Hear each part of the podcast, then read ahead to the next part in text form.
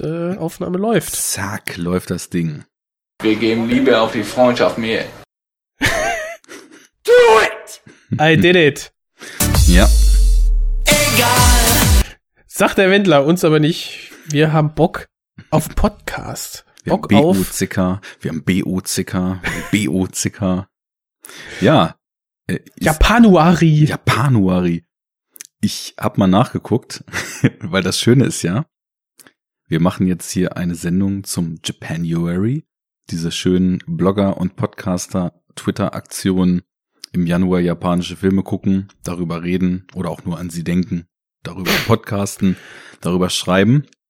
Und wie das bei uns so ist, im Japanuary 2019 haben wir große Versprechungen gemacht, von denen wir natürlich quasi nichts gehalten haben. Da haben wir nämlich äh, 26 Sendungen ist es her, haben wir nämlich äh, die, die Enough Talk 45.1 gemacht. Japanuary 2019 Part 1. Und seitdem wurmt es mich, dass wir diesen scheiß Japanuary nicht wenigstens noch mit der zweiten sind, weil diese P Punkt 1, die steht da einzeln, ohne ein Pendant in unserer Episodenliste. Und deswegen Nein, nein, machen, Anne, das ist unser Versprechen an alle Fans da draußen, Zuhörer, äh, Zuhörende und, naja, alle Fans des Japanuary, dass wir da noch eine zweite Folge zu machen. So, und was wir versprechen, das liefern wir. Und das war jetzt implizit Natürlich. versprochen und jetzt wird's explizit geliefert. Denn 26 Sendungen später machen wir Enough Talk 45.2 und holen in 2021, fuck, das klingt wie aus dem Science-Fiction-Film, den Japanuary 2019 nach, bringen ihn vielleicht schon zu Ende. Vielleicht kommt aber auch die 45.3 noch. Wer weiß das auf schon? jeden Fall. Dann Anne, wird's auf jeden Fall. auf jeden Fall kommt ja noch. Ich würde auch sagen. Einfach mal sagen, einfach mal wieder was versprechen. Also heute haben wir Japanuary 2019, zweite Folge. Genau. Und wer sich unsere Liste, die man glaube ich auf meinem Profil einsehen kann, auf Letterboxd vom Japanuary 2019 anguckt, der wird sehen, die zwei großartigen Filme von Takeshi Kitano haben wir damals im Enough Talk besprochen. Das waren äh, Hanabi und das war Dolls. Und Ja, so ist das. ja, stimmt. Es war meine Liste, die ich uns einfach in Enough Talk aufgedrückt habe. Du, nee, nee, nee, du hast, du hast gesagt, äh, hast du Bock? Und ich sag, ja klar. ich habe gefragt Are the explosives really necessary here? und du hast gesagt, ja. Ja, Ähm, of course. Warte, ich habe gesagt, ach, ich, ich muss eingerostet, mal updaten. Die Eingerostet. müssen, ich muss mal updaten. Hoffentlich haben die dann ein neues ähm, Soundboard dann auch. Naja, da. Ich habe gesagt, course, I'm a Terminator. und ab ging das. Besser könnten die Samples nicht zusammenpassen. Naja, also ja, meine Güte, ich hab noch, ich bin noch, ah, wie soll ich sagen, noch, noch gesättigt aus der ganzen ähm, Weihnachts- und Neujahrs äh, Dinner, Dinierung, Dinnerei. Wir Mhm. haben, wir haben Festmähler gehabt. Komm, sauf dich an, bis du kotzen musst. Sauf, du Waschlappen. Das auch. Prost. ja, Prost, Jung. Naja, von wessen Liste es nur noch immer kam, ist egal. Ich habe sie bei mir im Profil dann nochmal entdeckt. Da stand drauf Your Name, über den hatte ich schon geschrieben. Dann waren die beiden Tika äh, Kitanos drauf. Dann war damals noch ähm, dieser abgefahrene Belladonna of Sadness drauf. Den habe ich mit Nenad und Juri bei denen drüben in der Bildnachwirkung reviewed. Und dann standen da noch zwei Filme von äh, nicht Akira, sondern Kiyoshi Kurosawa. Und dann diese zwei Klassiker des japanischen Kinos, um die es heute gehen soll. Nämlich Onibaba und Harakiri. Zwei richtige Geschütze, die wir hier Oh auffahren. yeah. Ja, du sagst es ja, äh, das sind echte Klassiker. Ähm, das merkt man auch daran, dass man wahrscheinlich, so wie ich, auch diese Filme zumindest beim Namen schon mal gehört hat. Ähm, und wenn man dann auf die Jahreszahlen guckt, also Onibaba nee, fangen wir chronologisch an. Harakiri ist von 1962 und Unibaba zwei Jahre später, 1964, entstanden und hallen immer noch nach. Und wenn man, wenn ich jetzt mal ein Stückchen vorgreifen darf, wenn man zum Beispiel auch ein paar Bilder aus Harakiri, die hab ich schon gesehen. Mhm. Entweder so in irgendwelchen Video-Essays oder eben stark äh, irgendwie referenziert in, ich weiß nicht, eventuell Kill Bill oder aus anderen Filmen. Oder, naja, es sind Klassiker, wie du eben sagtest, und äh, ja, ob äh, die sie diesen Klassiker-Status zurecht haben, das, darum soll es heute gehen, oder? Würde ich sagen, um das und noch viel mehr. Ähm, ich kannte den Status auch. Ich habe, äh, also Harakiri ist ja so einer der Filme, wo man wirklich sagen kann, dass den so ein Meisterwerksstatus umringt und immer so mitschwingt. Mhm. Ich glaube, viele Leute tendieren auch dazu, den so als einen der besten japanischen Filme überhaupt zu bezeichnen.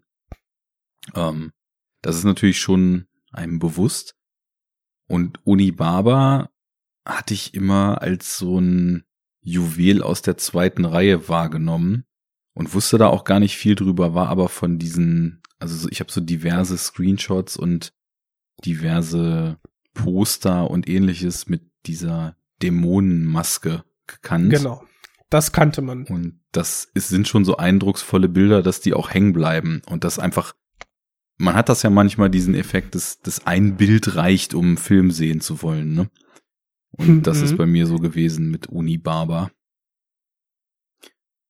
Ja, ähm, also auf jeden Fall eine Legacy. Filme, die mittlerweile äh, fast 60 Jahre alt sind. Von sich auch mal Ja. auf der Zunge zergehen lassen. Ja. Ähm, Und die, naja, also die ja quasi, der Trick dieser Filme ist es, dass sie ähm, ja selber nochmal auf die Vergangenheit zurückgreifen. Die Filmhandlung spielt ja dann nochmal früher, also ähm, entweder im 17. oder im 14. Jahrhundert mhm. des, ähm, des äh, ja, Japan der damaligen Zeit. Und dadurch, dadurch, dass es so ein Period Piece ist, hast du ja auch die Möglichkeit oder hat der Film die Möglichkeit, in Anführungszeichen besser zu altern. Er wirkt ähm, dann nicht so anachronistisch, weil er eben eine äh, ne- ne weit entfernte Vergangenheit äh, darstellt, auch damals schon. Und deswegen, ähm, naja, kannst du ja auch heute guckst du vielleicht mit ähnlichen Augen drauf wie eben 1962 beziehungsweise 64 und zwar mit der mit dem einen Realitätsauge und dann einmal mit dem Blick äh, in die Vergangenheit äh, auf der auf der Textebene, was was sehen wir dort, was passiert in der Handlung? Und wie kann ich das auf die ja aktuelle Zeit extra, extrapolieren irgendwie. Das ist ein ganz spannender Gedanke, weil also ich hatte auch hm, jetzt erstmal vor, dich mal zu befragen, wie es bei dir eigentlich mit, naja, dieser Altersklasse und dieser Generation an Filmen überhaupt aussieht. Wir haben ja schon öfter mal über etwas ältere Sachen gesprochen, aber ich weiß gar nicht, ob wir uns mal in die 60er oder noch früher zurückgewagt haben. Ich weiß, du hast mal, ähm, welcher Night of the Hunter hast du, glaube ich, mal voll abgefeiert, der ja auch ziemlich Mhm. alt ist, ne? Ähm, aber also ich, ich mochte den sehr, auf Mhm, jeden Fall, ja. ja.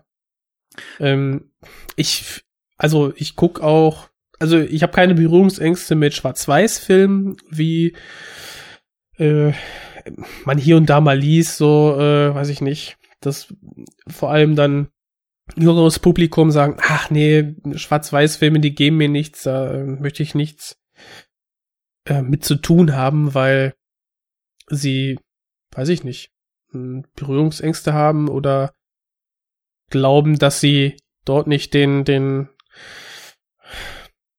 ja, die, also es ist schwierig, es ist schwierig, darüber so zu reden, ohne dann quasi Menschen, die sagen, die möchten keine Schwarz-Weiß-Filme gucken, direkt vorzuverurteilen. Ob es jetzt ist, ja, die möchten nur so Action gucken oder haben eher äh, einen, einen sehr einseitigen Geschmack oder so.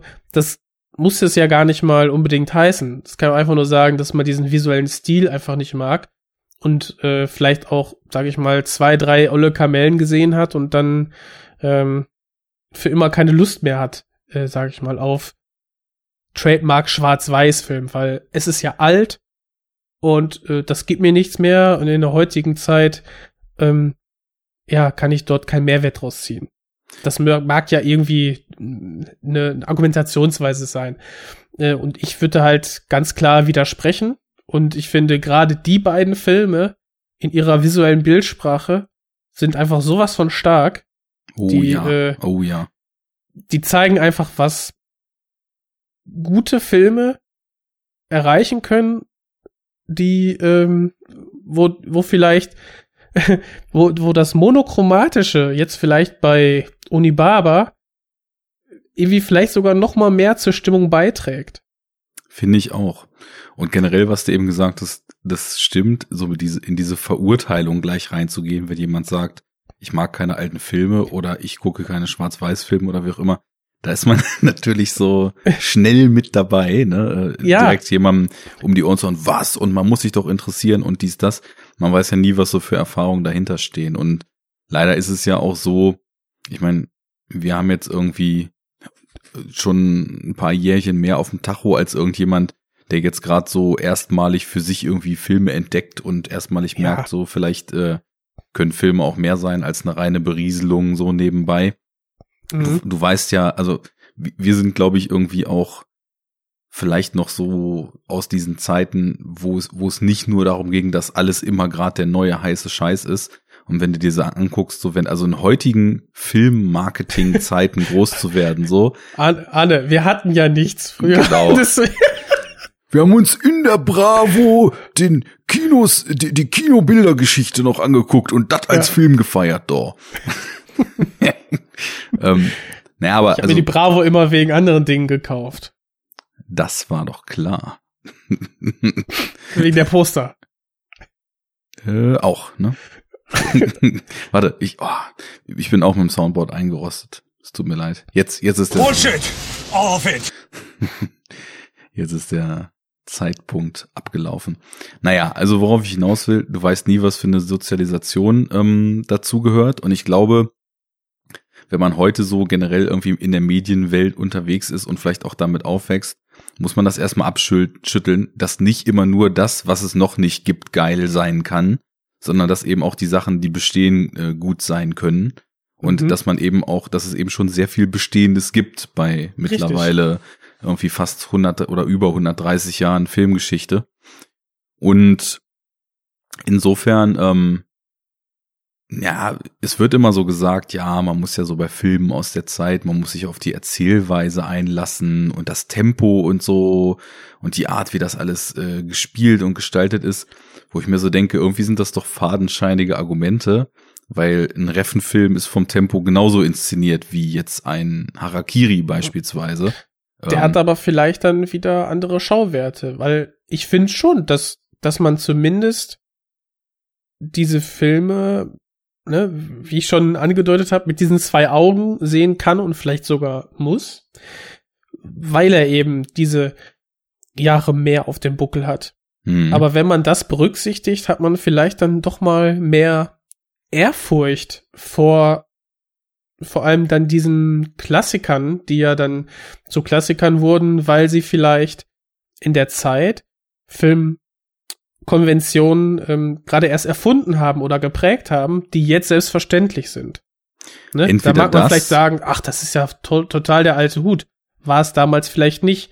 Ähm, ich will jetzt nicht äh, anmaßen, dass ich wüsste, was dann genau irgendwie ein alter Hut war oder nicht. Vor allem, weil ich die Filme eigentlich immer dann erst schaue und mich nachher dann drüber schlau mache, um dann Sachen neu bewerten zu können. Ähm, Achtung, Spoilers. ähm, und äh, ich meine, das, das spielt alles, alles mit rein. Und wenn jemand sagt so, mh, ich muss mich darauf einlassen und habe darauf keine Lust, äh, kann ich verstehen, weißt du, wenn du irgendwie von einer von acht Stunden oder mehr Arbeit also von schwerer Maloche nach Hause kommst, hast dann vielleicht nicht gerade Lust, äh, die den Schwarz-Weiß-Film äh, japanisch über äh, zwei Frauen im Sumpf dir anzugucken, obwohl Komm, Es Kollege, vielleicht- Japanisch, japanischer Film aus den 60ern, Originalton mit englischen Untertiteln, schwarz-weiß, hä? Well, the answer is no. hast du Bock? Hast du Bock? Don't, don't, don't, don't fucking do that. You understand? Ja, und andere sagen, No problemo. It's showtime. und dann nehmen die halt äh, eine Jap Japanuary-Folge auf. Folge 2. Genau. Ähm, Ja. ja. ich, ich Ähm, man würde ja auch nicht irgendjemandem vorwerfen, dass er Musik liebt, oder man würde niemandem sagen, er liebt keine Musik, weil er irgendein bestimmtes Genre nicht mag. Und äh, da wir ja. Ja. da wir ja schon in der Vergangenheit festgestellt haben, wir sind ja hier die wahren Filmfans, die keinen DVD gucken und Filme über alles lieben, ne? So Filmliebhaber, sick. Du bist echt wir uns das erst ein echter frei. Filmliebhaber, wenn du mindestens äh, dreistellig im Filmregal stehen hast. Vorher ist This is so fucked. Ja, Naja. vorher ist man Okay, für die, die erstmalig zuhören, erstmal ich bin Arne, der andere da ist Jens und wir sind eingerostet mit Hallo. unserem Soundboard. Bullshit! All of it! Hm. Naja, also Ja. ähm, und unser Vorgeplapper war auch gar nicht. also nicht on air. stimmt. Ähm, ja, Mensch, das gehört Mensch, ja eigentlich zur Sendung, ne? Das haben wir also voll verschlafen. Über Games Soll ich gesprochen. mir das Intro rollen? ja, warte, ich wollte noch jetzt den Punkt zu Ende bringen. Ja. Den- Block, ne? Sonst muss ich hier so viel Kapitelmarken schreiben. Ähm, also generell, ich, worauf ich hinaus wollte, dass die Qualitäten sicherlich andere sind als das, was das heutige Kino so bringt. Aber dass man, glaube ich, auch wenn man sich anfängt damit zu befassen und vielleicht auch die ersten Male, wo man so 50, 60, 70 Jahre alte Sachen sieht und mit dem Tempo und dem Schauspiel und die Art, wie die Skripte so geschrieben sind, vielleicht nicht so klarkommt, dass es sich auf jeden Fall lohnt, am Ball zu bleiben und dass man auch lernt, ähm, die, die Qualitäten, heute ist ja immer viel, ne? Und alle wollen immer viel. Und das aber gerade in diesem Zeitalter die Qualitäten total stark in so einem Minimalismus und in so einem Fokus auf gewisse Dinge, die man sich erstmal da rauspulen muss, weil man das eben gar nicht mehr gewöhnt ist, dass sie so erzählt werden. Da sind wir wieder beim Auge, was man vielleicht Mhm. anders drauf werfen muss. Also lohnt sich. Und deine These, dass es bei so einem Period Piece, wie ja diese beiden Filme, die in verschiedenen, wie du schon sagtest, ne, verschiedenen äh, Jahrhunderten da im, im Ja. Samurai-Zeitalter, was ja ewig ne, ging und wahrscheinlich auch völlig falsch ist, ist irgendwie Samurai-Zeitalter zu nennen. Im Ich könnte dir gleich Japan. was dazu. Also im Prinzip haben wir Filme aus der japanischen Feudalzeit gesehen. Mhm. Denn da haben wir halt so dieses Prinzip, was wir eigentlich auch in Europa und Deutschland kannten, dieses, man hat einen Herren, Lehnsherren, äh, wir haben das arbeitende Volk und irgendwie gibt's da auch eine Kriegerklasse, also quasi die Teil irgendwie des Unteradels sind. Äh, Deutschland war es halt der Ritterstand und in Japan der Samurai. Mhm. So, und diese Zeit hat sich quasi erstreckt von laut Wikipedia ähm, 1185 bis 1868.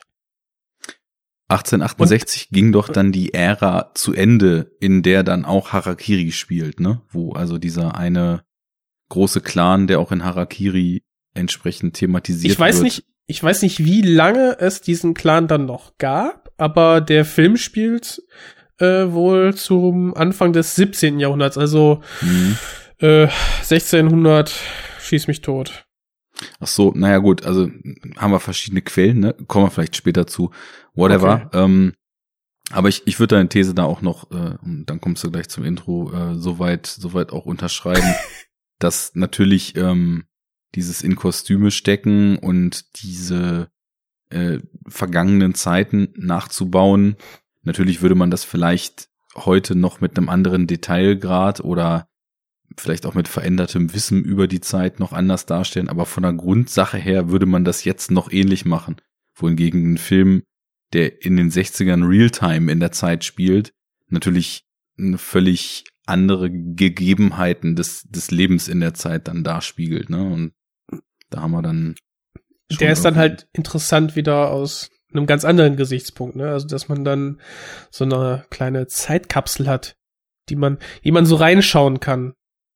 Ja, äh, das ist auch echt immer etwas, was total viel wert ist. Ich habe letztens ähm, so einen total kleinen, unbekannten Film gesehen. Smithereens wurde in Deutschland als New York City Girl vermarktet. Okay. Also, sofern man davon sprechen kann. Spielte irgendwie in den 80ern von einer Regisseurin, die so aus dieser No-Wave Post-Punk-Zeit kam, wo eben auch dann auf, auf lange Sicht in New York dann irgendwo, oder die auf lange Sicht dann damals irgendwie Jim Jarmusch auch hervorgebracht hat und auf musikalischem Level solche Bands wie Sonic Youth und so. Und äh, das war so ein richtiges Zeitkapselgefühl, weil es ging halt um so ein Mädel, die da in New York unterwegs ist und Hm. berühmt werden will, aber nix kann. Also auch schon so prophetisch, was so It-Girls betrifft und so, ne? Und Ähm, Influencer? ja, so ungefähr. Und äh, das ist ja echt krass, wie New York in den 80ern aussah. Und weil sie halt eben nichts konnte und nichts hat und irgendwie so ziemlich an oder unter der Armutsgrenze so rumkrebselte, in irgendeinem abgefuckten Apartment irgendwo in Queens da gewohnt hat, hast du halt richtig geile Aufnahmen on Location in der Stadt gedreht, dann die ganze Zeit gesehen. Uh, Und das war schon echt cool. Also das war so genau dieser Zeitkapseleffekt, ähm, den du gerade angesprochen Ja. hast. War das dann vor der, des, des eisernen Besens? Quasi dieser Null-Toleranz-Policy? Ging das nicht erst so in späten 80ern, frühen 90er los, als unser geliebter Giuliani Das dort war- äh, Mayor Ja, ich glaube, das, genau, das war mit Giuliani, aber Ja. okay, das war, das war dann. das ja, war dann noch 80er, davor. ne? Also es Ende war so früher, 80er früher wahrscheinlich. 80er, wo der Film spielte. Ah, okay. Hatte ich auch nur mal gefunden, weil der halt in der Criterion Collection rausgekommen war und ich das irgendwie so in der Beschreibung interessant fand. Und ja, es ist schon cool, wenn so Und ja, der Criterion ist ja quasi wie das örtliche Filmkunsttheater. Also kann man reingehen und komplett scheiße wird schon nicht sein. Ja, also ich kann zumindest bei den Criterions, die ich kenne, oder bei den Filmen, wo ich weiß, dass Criterion die auch international rausgebracht hat, immer sagen, dass das etwas ist, wo man danach sich nicht denkt, ach, warum habe ich mir das jetzt angeguckt? Also selbst wenn es nicht so der eigene Film ist, irgendwas mitgeben tut's einem schon. Ja. Das ist aber schon etwas. Das ist aber schon etwas. Das ist etwas. Das ist aber schon etwas, ja? Das ist etwas. Gut, Ja, und also dann- zum ja, Start genau, in die also Sendung sagen wir, guckt alte Filme und damit rollst du das Intro. Genau. Und ich esse keine Kekse. Angst vor, vor alten Filmen.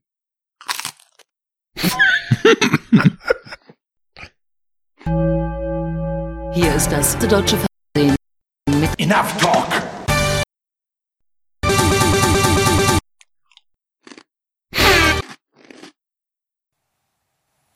Ich fürchte, wir haben ein Funkloch nach Meseberg gehabt. Äh, leider ist die Verbindung damit abgebrochen. Wir bitten um Entschuldigung und kommen zum nächsten Thema. Ist uns aber egal, wir senden aus dem Untergrund. Und ob da die 5G-Masten dann noch stehen oder abgebaut wurden von den ganzen Impfgegnern, das stört uns nicht. Mm. Ja, Dachte, du isst einfach ganz cool äh, über den über das Intro drüber. Das, ja, da ist mir die Abgebrühtheit der frühen Tage irgendwie abhanden gekommen. Ich als penibelster, immer mit unserem Sound nicht zufrieden seinender, jeden Mist in der Spur mit Noise Gating rausfiltern, um ein ultra dryes Endprodukt zu bekommen, da heiß. Ja, sehr heiß. Aber es lohnt sich ja auch. Ach komm, die Soundqualität ist doch gut. Ich finde mal, dass mein Mic so zercrunched klingt. Aber es liegt, glaube ich, nicht daran, dass ich das ganze Scheiße nachbearbeite, sondern dass ich oft zu nah dran bin. Deswegen habe ich jetzt versucht, mich mal so drei, vier Zentimeter weiter wegzusetzen.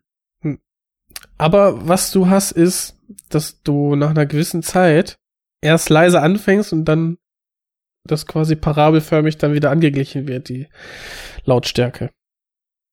Bei mir, Mhm. Aber weniger als sonst einmal.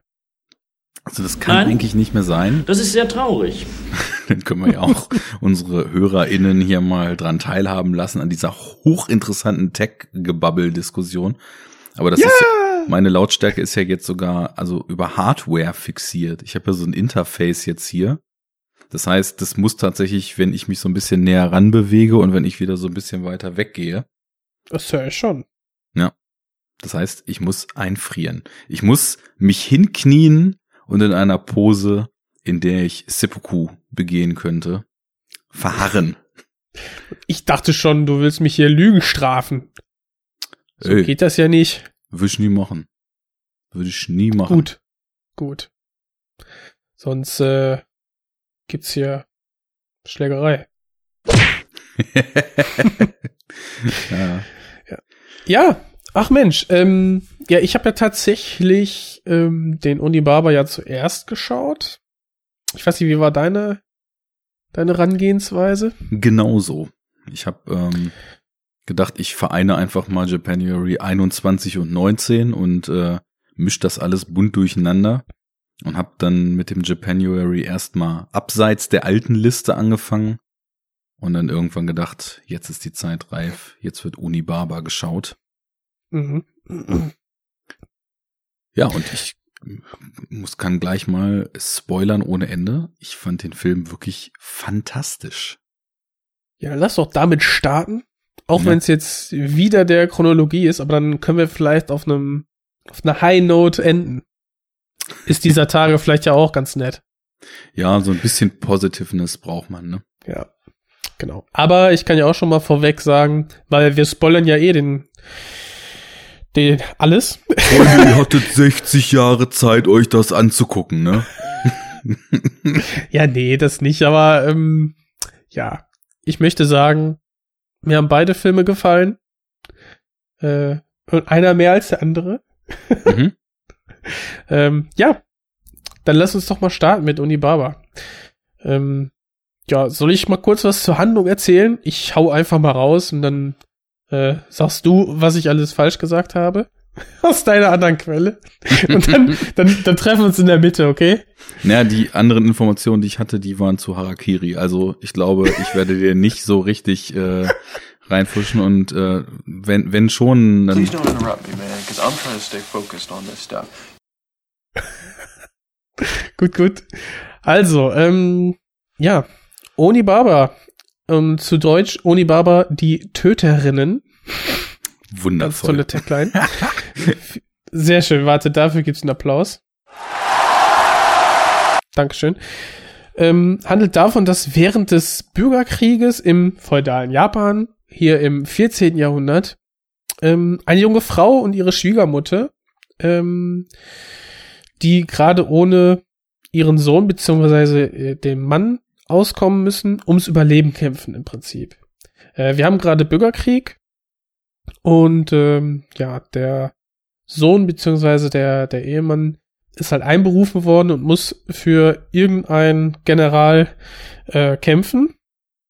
Und ja, wir begleiten im Prinzip diese beiden Frauen, ähm, wie sie ähm, ja, um Essen zu bekommen, äh, verirrte Samurai, die sich ähm, in diesem Sumpfschilfgras irgendwie verirrt haben, dass sie die kaltblütig umbringen, quasi hinterrücks überfallen. Die kriegen gar nicht mit, dass es dort noch andere Menschen gibt, um quasi ihre Körper in einem, ja, in einem tiefen Loch äh, sich denen zu entledigen und die Rüstung, genauso wie die Schwerter und alles Wertvolle, was sie bei sich haben, zu Geld beziehungsweise zu Nahrung zu machen. Und das geht dann beim örtlichen, ich weiß nicht, Dealer, genannt Uschi. und ähm, ja, das ist so quasi deren, deren tägliche Routine. Und eines Tages kommt dann tatsächlich der Nachbar, wenn man das so sagen kann, äh, der beiden Frauen, der gleichzeitig mit äh, eben dem äh, leidlich vermissten Sohn und Ehemann quasi in den Krieg gezogen, eingeberufen wurde, nach Hause und sagt, ja, dass eben dieser, dieser Mensch, auf den die beiden Frauen warten, nicht mehr zurückkommen wird. Er ist im Krieg gefallen. Und nicht nur diese Nachricht bringt so ein bisschen deren ähm, Beziehungsgeflecht durcheinander, sondern einfach, ja, dass jetzt wieder ein Mann in der Nähe ist und sich die, die jüngere der beiden Frauen doch irgendwie zu ihm hingezogen fühlt. Und wie das dann weitergeht und was das alles mit einer Dämonenmaske zu tun hat, erfahren wir dann später. Oh yeah. Also deiner ja, Einordnung dessen, was da passiert, ist nichts mehr hinzuzufügen. Ah, da bin ich ja beruhigt. Dann kannst du dir erstmal selber den Applaus geben. Wir feiern uns hier einmal hart. ja. Ähm, genau, im Prinzip haben wir zwei starke Frauen ähm, und ich ich versuch's jetzt mal, aber bitte entschuldigt, wenn ich das mit den Namen nicht so gut hinbekomme. Ähm, es wird aber die ganze Zeit, also in den ähm, in den Credits haben die beiden Frauen gar keine Namen. Die reden sich auch nie mit, Fra mit Namen an, äh, sondern sind einfach nur gelistet als Kishis Mother und Kishis Wife. Also Kishi ist quasi der gefallene Mann und ähm, genau, die Mutter wird gespielt von Nobuko Ottawa. Und die Frau Yotsuko Yoshimura.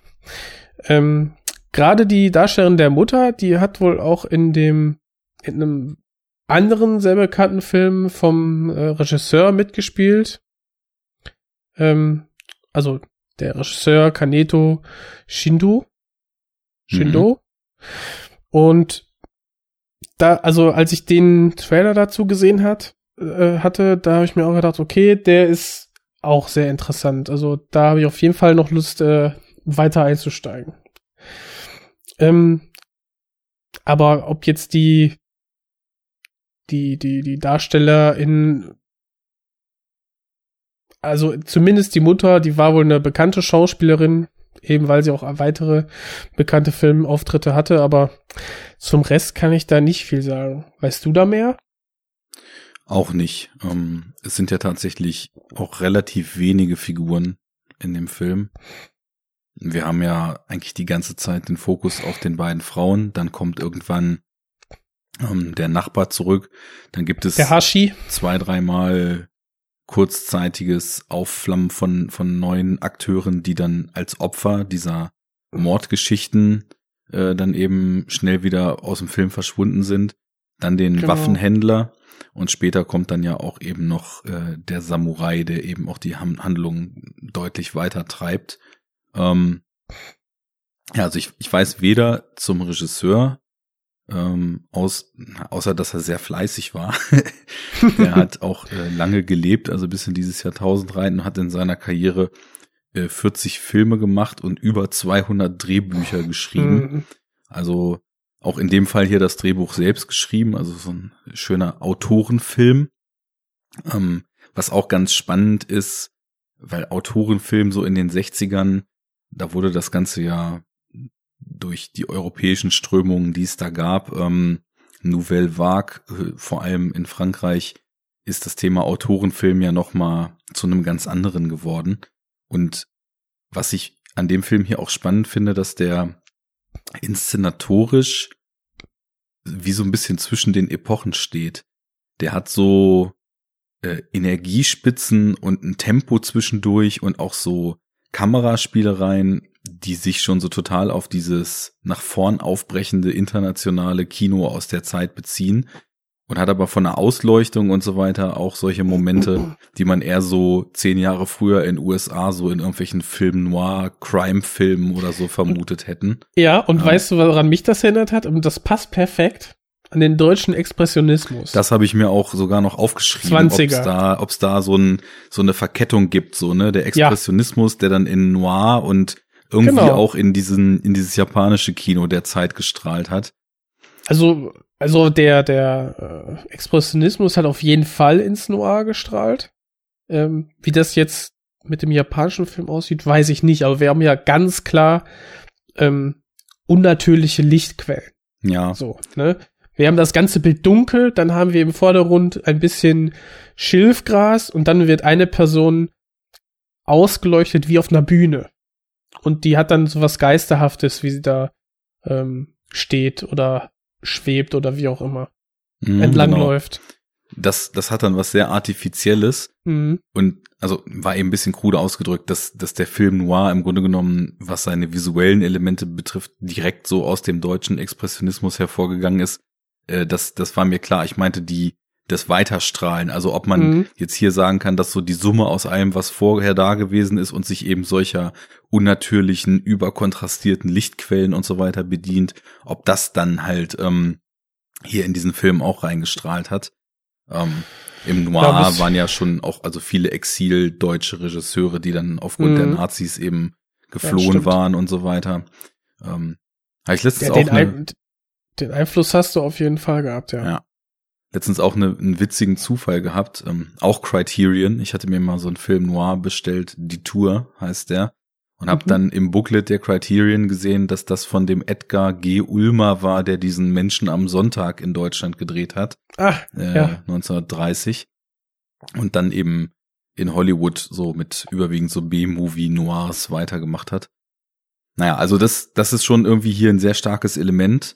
Und ich finde auch total krass, wie es eingesetzt ist, weil es ist ja auch nicht nur in der Hütte so, sondern teilweise auch in den Außenaufnahmen, dass wir da so sehr unnatürliche Lichtquellen haben.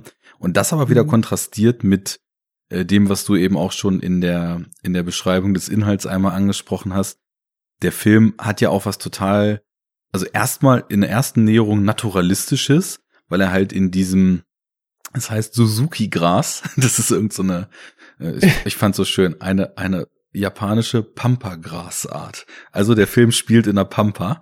Ähm, Naja, also er spielt schon irgendwie im, im Sumpf. Und ähm, ich habe mal ein bisschen geguckt und ich habe dazu äh, gefunden, es gibt China, Schilf mhm. und äh, ja, wenn man sich da mal ein paar Bilder zu anguckt, dann sieht man, äh, ja, das, das ist da auch zu finden. Also nicht ausschließlich, ne, aber so, wir haben so dieses, diese Schilfgewächse, kennt man ja, haben wir auch hier in, in Europa, ne, die diese gezähnten äh, Ränder haben an den, an den Blattkanten. Ne, wir haben ja auch eine Mhm. Szene, wo ähm, dann der, der Hashi, also der Kriegsrückkehrer, dann quasi diese Blätter in die Hand nimmt und dann so, dann so zieht. Hat vielleicht jeder mal als Kind gemacht und dann gemerkt, okay, wenn ich das tue, dann schneide ich mir die Hand auf. ähm, was auch da im Film stattfindet.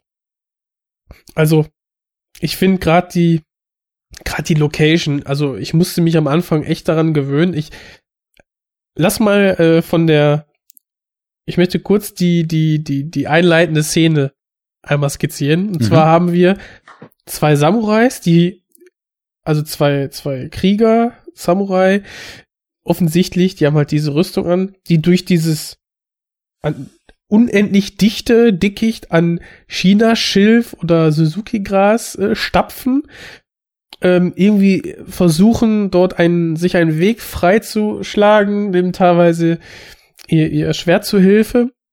Und ähm, ja, kommen, kommen zur Ruhe, müssen sich kurz ausruhen und dann sehen wir nur kle zwei kleine Szenen, wie ein Speer durch das Schilfgras einsticht auf, auf Rüstung und dann die beiden äh, männlichen Samurai, die ähm, sterben und dann zwei per zwei Gestalten, die quasi sofort auf die losgehen und dann entkleiden und dann die, ganzen Wertgegenstände äh, entfernen. Und ich brauchte echt, ich glaube, bis zur ähm, bis zur Hütte, wo ich dann erkannt habe, okay, das sind zwei Frauen gewesen.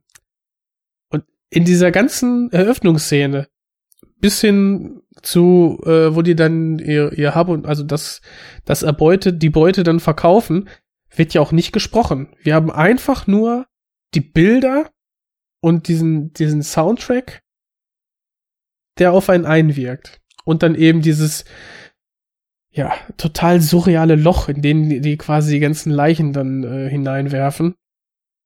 Und ich finde, das macht so eine starke beinahe surreale Atmosphäre auf, die, äh, ja, die den ganzen Film überbleibt und zum Ende nochmal ordentlich ähm, auf elf gedreht wird. Also das ist ein Riesenaspekt von dem Film.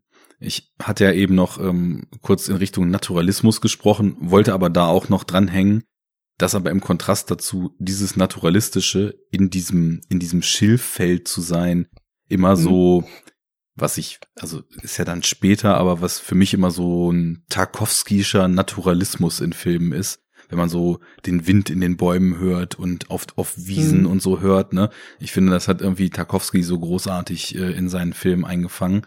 Und das, das ist sehr naturalistisch. Und dann gibt's aber diesen Kontrast, dass dieses ganze Feld fast wie so ein Eigenleben hat und so ein be- bedrohlicher, mystischer, auch, und da kommt vielleicht auch das Label Horror, was man dem Film manchmal aufdrückt, äh, her, Mhm. so ein, so ein leicht beklemmender Ort ist. Und da ist eben so ein Kontrast zwischen. Und ja, ich, ich, diese ganze von dir eben skizzierte Szene, ich find's einfach genial, was das schon alles erzählt. Also du erstmal ähm, wieder, wieder so kaltblütig eben diese Typen umgebracht werden, das ist erstmal schon die erste Überraschung. Also in, in Ja. anderen Ländern heißt es ja nicht die Töterinnen, sondern Oni Genau. Halt. Und ähm, du gehst ja erstmal dann total davon aus, dass das wahrscheinlich die Typen sind, vor denen die im, Krieg da geflohen sind, die sie jetzt da gekriegt haben. Ja. Oder dass das die, die Hauptpersonen sind, um die sich jetzt der Film dreht. Ja, genau. So. Ähm, ist ja total, total gängig heute als Cold Opening. Du siehst irgendwie eine verletzte Figur, die vor irgendwas flieht und damit geht der Film los, ne? Mhm. Das Ja. stimmt. Es, es könnten dann auch so die Protagonisten sein, sind es aber nicht. Dann kommt diese Überraschung, dass sie eben so total eiskalt von diesen zwei Frauen äh, umgebracht werden. Wie sie das machen, dass sie nicht sprechen dabei, dass sie schon so ein total abgestimmtes Team sind, das zeigt einem ja schon so zwischen den Zeilen, das machen die nicht das erste Mal. Also Nee. die sind schon total abgebrüht, total abgeklärt. Jeder Handgriff sitzt, wissen genau, was sie richtig- machen müssen. Das ist richtig professionell durchgezogen. Ja, genau. Äh, der, der richtig, der richtig fiese äh, heißt ähm, mit, Mhm. mit unschönem Ende. Ja, und dann ja, im, im Folgenden, wie sie die Figuren dann da schleifen, ich finde, das, das skizziert diesen Ort schon total gut, so, dass das Gras, die Stimmung, auch dieses Gedämpfte, dadurch, dass nicht gesprochen wird. Und hast in, in den ersten paar Minuten einfach schon total stark eine Stimmung gesetzt und auch total viel über diese Frauen, über die Zeit und auch so den Grundstein für das Gesetz, was man dann später erfährt. Ähm, du hast das ja schon gesagt, äh, wann der spielt. Ich habe den äh, in der UK-Ausgabe von dieser Eureka Masters of Cinema Serie. Da ist auch ein ganz schönes Booklet bei. Und da steht, ähm, jetzt können wir mal den nächsten japanischen Namen massakrieren, dass das in der Nanboku-Cho-Ära spielt. Ähm, dass die, ah, die natürlich. wann auch sonst. Äh, die, die ging von 1336 bis 1392, Mhm. wo das Land in Nord und Süd ähm, ja, Imperium eigentlich aufgeteilt war. Und ich habe das da jetzt nicht mehr genauer zu nachgelesen, aber es klang wirklich so, als ob in diesen fast 60 Jahren eigentlich durchgehend Krieg zwischen diesen zwei Kriter äh, Territorien dann entsprechend äh, aufrechterhalten wurde. Also und der Konflikt scheint dann so lange gedauert zu haben. Ja. Ja. Und ähm, ja, dementsprechend, du hast vorhin auch schon gesagt, feudales Japan, da war es ja so, dass, also eher so, eher so kleinere, weiß ich nicht, in, in Deutschland wären das dann irgendwie Herzogtümer oder irgend sowas Genau, gewesen, ähm, mit ihren Privatarmeen gegeneinander gekämpft haben und hier dann anscheinend auch äh, deutlich länger und deutlich intensiver und mit deutlich mehr Wechseln dessen, dem man da eigentlich gerade dient, gegeneinander gekämpft haben.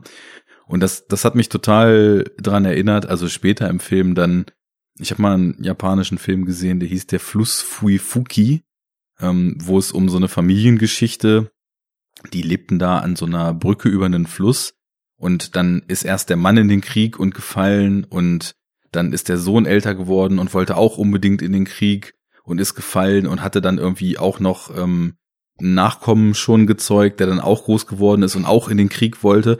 Und es war dann in dem Oh Film Gott. so, so krass äh, dargestellt, dass im Grunde genommen es ritten immer wieder neue Armeen mit neuen Wappen und neuen Rüstungen über diese Brücke, aber keiner hatte mehr eine Ahnung, worum es eigentlich geht. Ne? Also die haben sich einfach alle so lange auf die Ohren gehauen, bis einer nicht mehr aufstand. und äh, irgendwie, das ist ja auch so diese schöne Parabel im, im Antikriegsfilm, wenn du nicht mal mehr weißt, worum es eigentlich geht, dann solltest du dich vielleicht schon mal fragen, was hier eigentlich gerade Phase ist. Ne?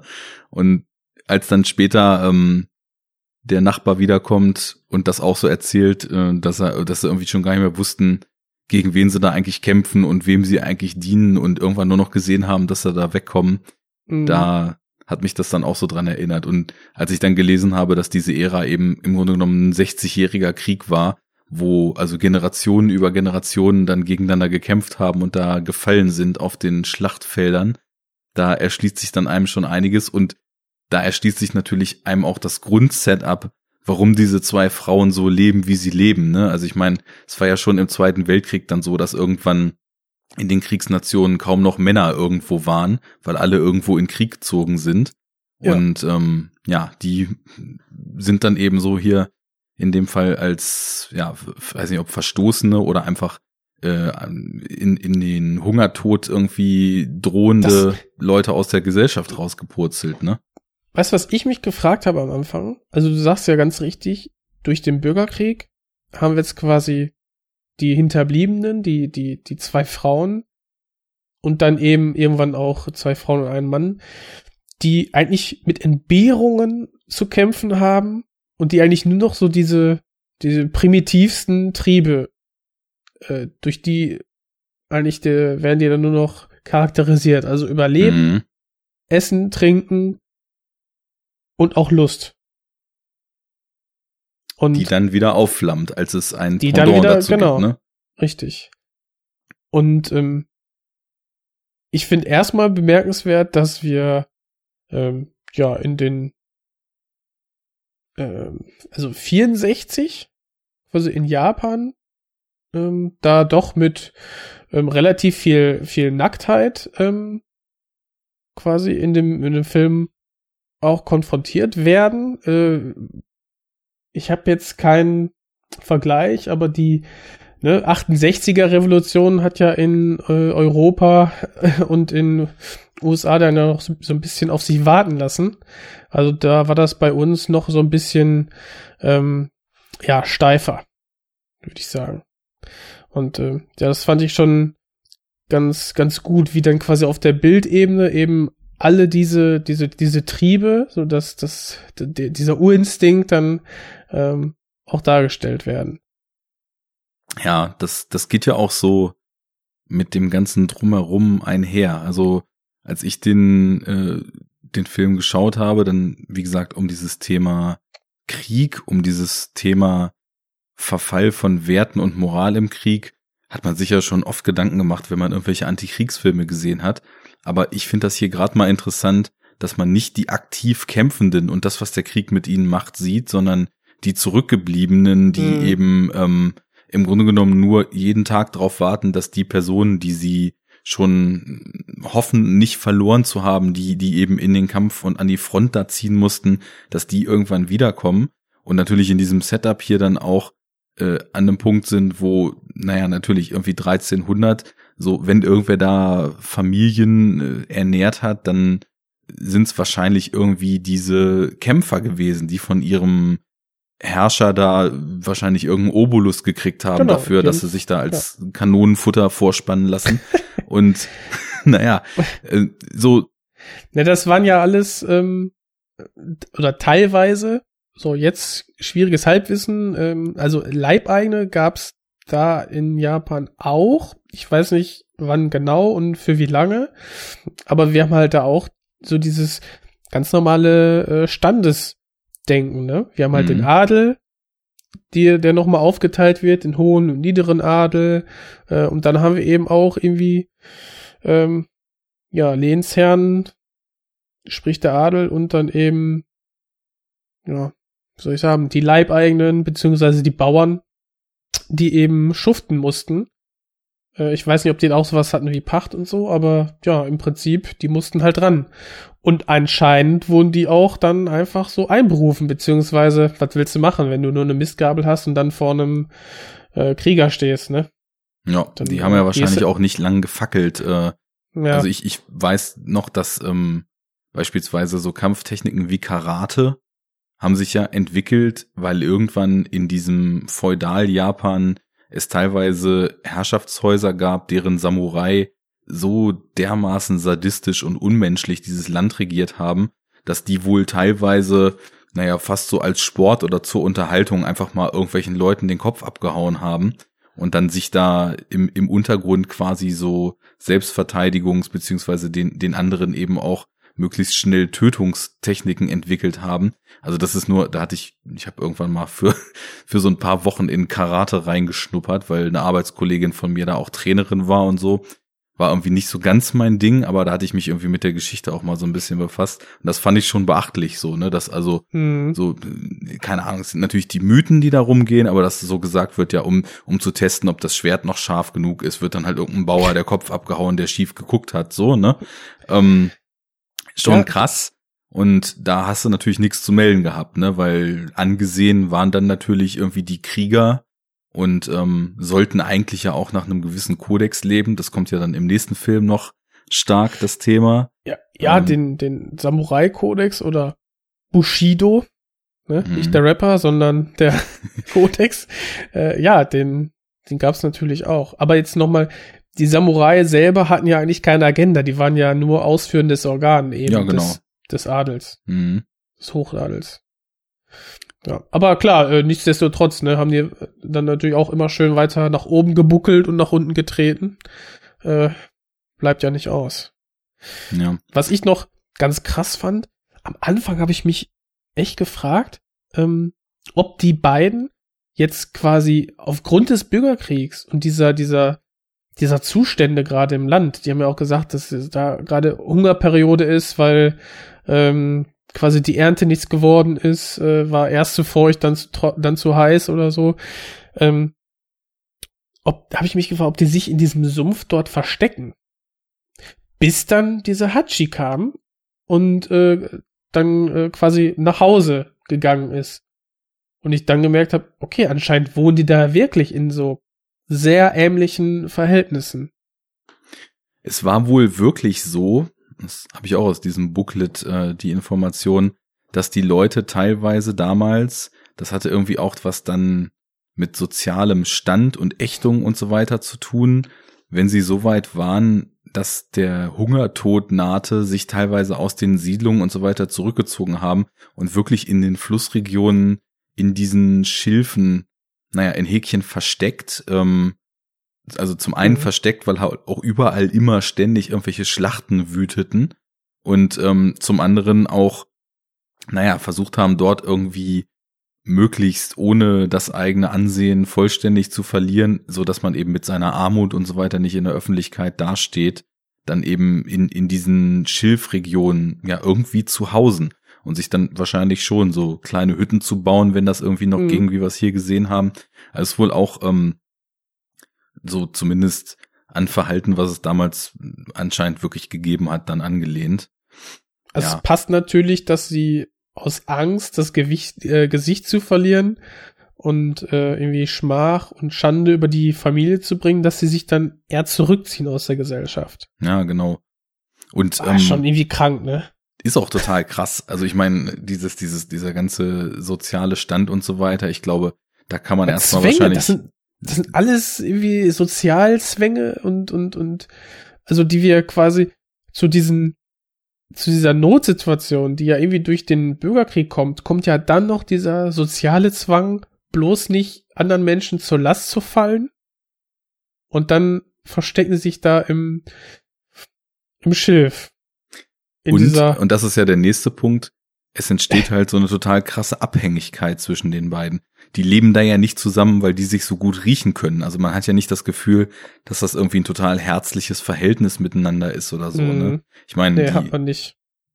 Schwiegermutter und Schwiegertochter warten auf Sohn beziehungsweise Ehemann, dass er aus dem Krieg wiederkommt und haben irgendwie so ein ja, so ein Hybrid gebildet, was nur zusammen funktioniert. Weil ich, ich fand schon, dass der Film es irgendwie so ausgedrückt hat, als ob die auch nur zusammen dort klarkommen.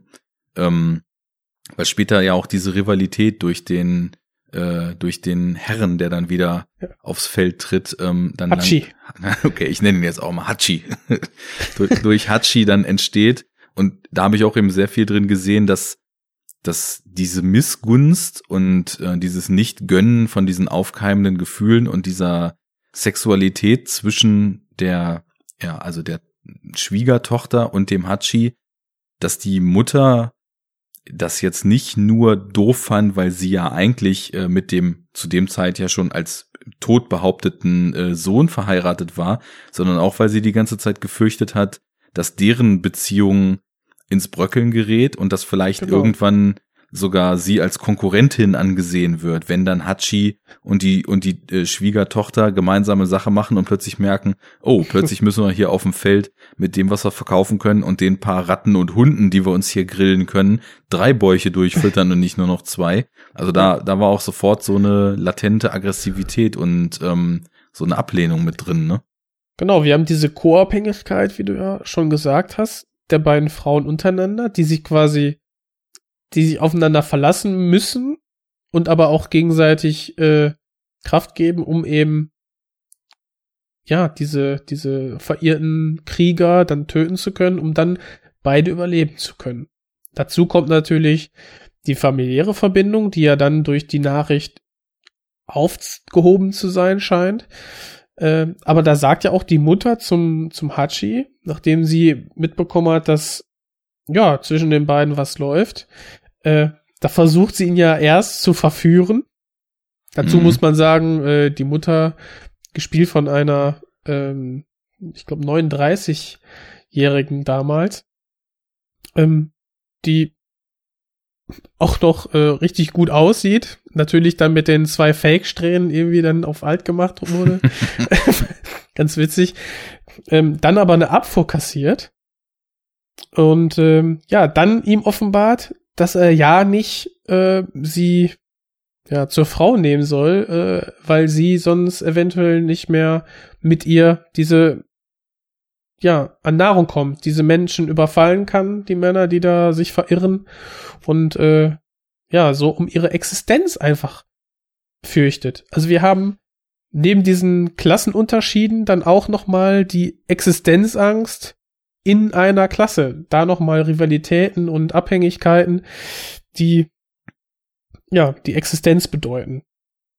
Das Und, ist ja auch äh, so ein krasses Phänomen, ne? Das Ja, äh, findest du ja auch äh, immer wieder irgendwie in allen Zeitepochen und so weiter, dass die, die am wenigsten haben, im Grunde genommen nach oben schlagen müssten, um irgendwie sich zu erkämpfen, dass sie wieder mehr haben, aber dann meistens nach links und rechts schlagen und um das bisschen, was da ist, eben noch so krass rival rivalisieren. Und das ist hier einfach total gut dargestellt, ja. hm. In irgendwie so einem- ein Thema, was es halt die ganze Zeit gibt. Und dann haben wir ja noch, äh, wie wir ja schon angesprochen haben, dieses, dieses Thema der, der Emanzipation und der, der sexuellen Befreiung, ähm, der, äh, ja, der, der, der, wie soll ich sagen, der Frau, Kishis äh, Frau, ähm, eben von der Mutter und ähm, ähm, ja, die, wo man dann auch merkt, okay, äh, sie ist einfach froh, dass irgendwie diese schreckliche Routine da durchbrochen wird. Ich meine, so schön diese, diese Schilflandschaft ähm, bebildert ist, so, so, wir kommen ja nie raus aus dieser fiebrigen und, und irgendwie, ich finde auch bedrückenden Atmosphäre dieses, dieses Schilfgrases. Ja, da Überall. entsteht so eine ganz eigene Welt draus, ne? Dadurch, dass wir, Ja. ne, wie du sagst, wir kommen nie raus, also im wahrsten Sinne des Wortes, der Film verlässt das Gar ja kein nicht. Überblick, ne? Ne? Und Man das ist, gar- genau, das weiß- ist total dimensionslos, Ja. hat sowas, sowas Unendliches in alle Richtungen und Mhm. dann auch irgendwie, als es dann später, also immer stärker inszenatorisch auch durch dieses, da, da kommen ja so seltsame Sounds mit rein und die Kamera rast nachts durch dieses Schilf und irgendwer rennt und so. die, sie rennt und dann hört man so taub. Ja, so komisches Vogelgezwitscher irgendwie. Also ich, ich konnte das gar nicht jetzt ja? Tauben ausgemacht. Kann, waren, Nein, waren glaube ich, welche, hast du recht, ja. Also es könnten welche sein, ich weiß nicht, ob es wirklich, vielleicht war es auch irgendein Musikinstrument, aber ich finde, das hört sich einfach 1A an wie Taubengegacker. Ja, es, es war ja dieser, dieser ähm, Score mit, also diesen, ich weiß gar nicht, wie dieses ähm, alte Zupfinstrument heißt, was man so in dieser typischen japanischen Period-Piece-Film-Musik Ja. immer so verortet, ne? Weil ich weiß Du meinst dieses ähm, Zitterartige, nur langgezogen, was du auf der Ja, ja, auf dem genau. Schoß spielst, ne? Vielleicht heißt es auch Zitter, ich, ich weiß es nicht. Ja, da ist ja zumindest auch so ein, so ein atonaler Score hier im Film, der sich dann also einfach mit Ja. Wind und von mir aus dem Taubengegurre und so einer weiteren äh, Und- mit Klängen zu sowas aufbaut. Genau, die, die Trommeln Trommeln peitschen das an. Da hast du einfach irgendwie, also da, da wird das dann auch zu so einem surrealen Gefängnis, dieses Feld Mhm. irgendwann, ne? Und na, da, man hat auch das Gefühl, dass sie selber dann irgendwann so an einem Punkt sind, wo es überhaupt nicht mehr möglich wäre, da auszubrechen, wenn sie es dann wollten. Am Anfang sieht man ja diesen Fluss noch und so ein anderes Ufer. Hm. Und das zieht sich dann immer stärker auch in dieses reine Schilf zurück.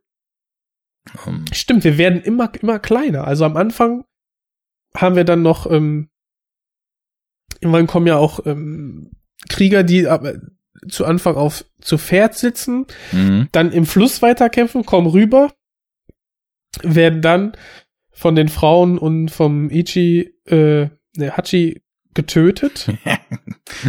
und dann passiert ja eine lange Ichi war ein Zeit. anderer Killer. Hast mich erwischt. Und äh, Würde aber auch Genau, jetzt dann- in einen Monat passen. ja, stimmt.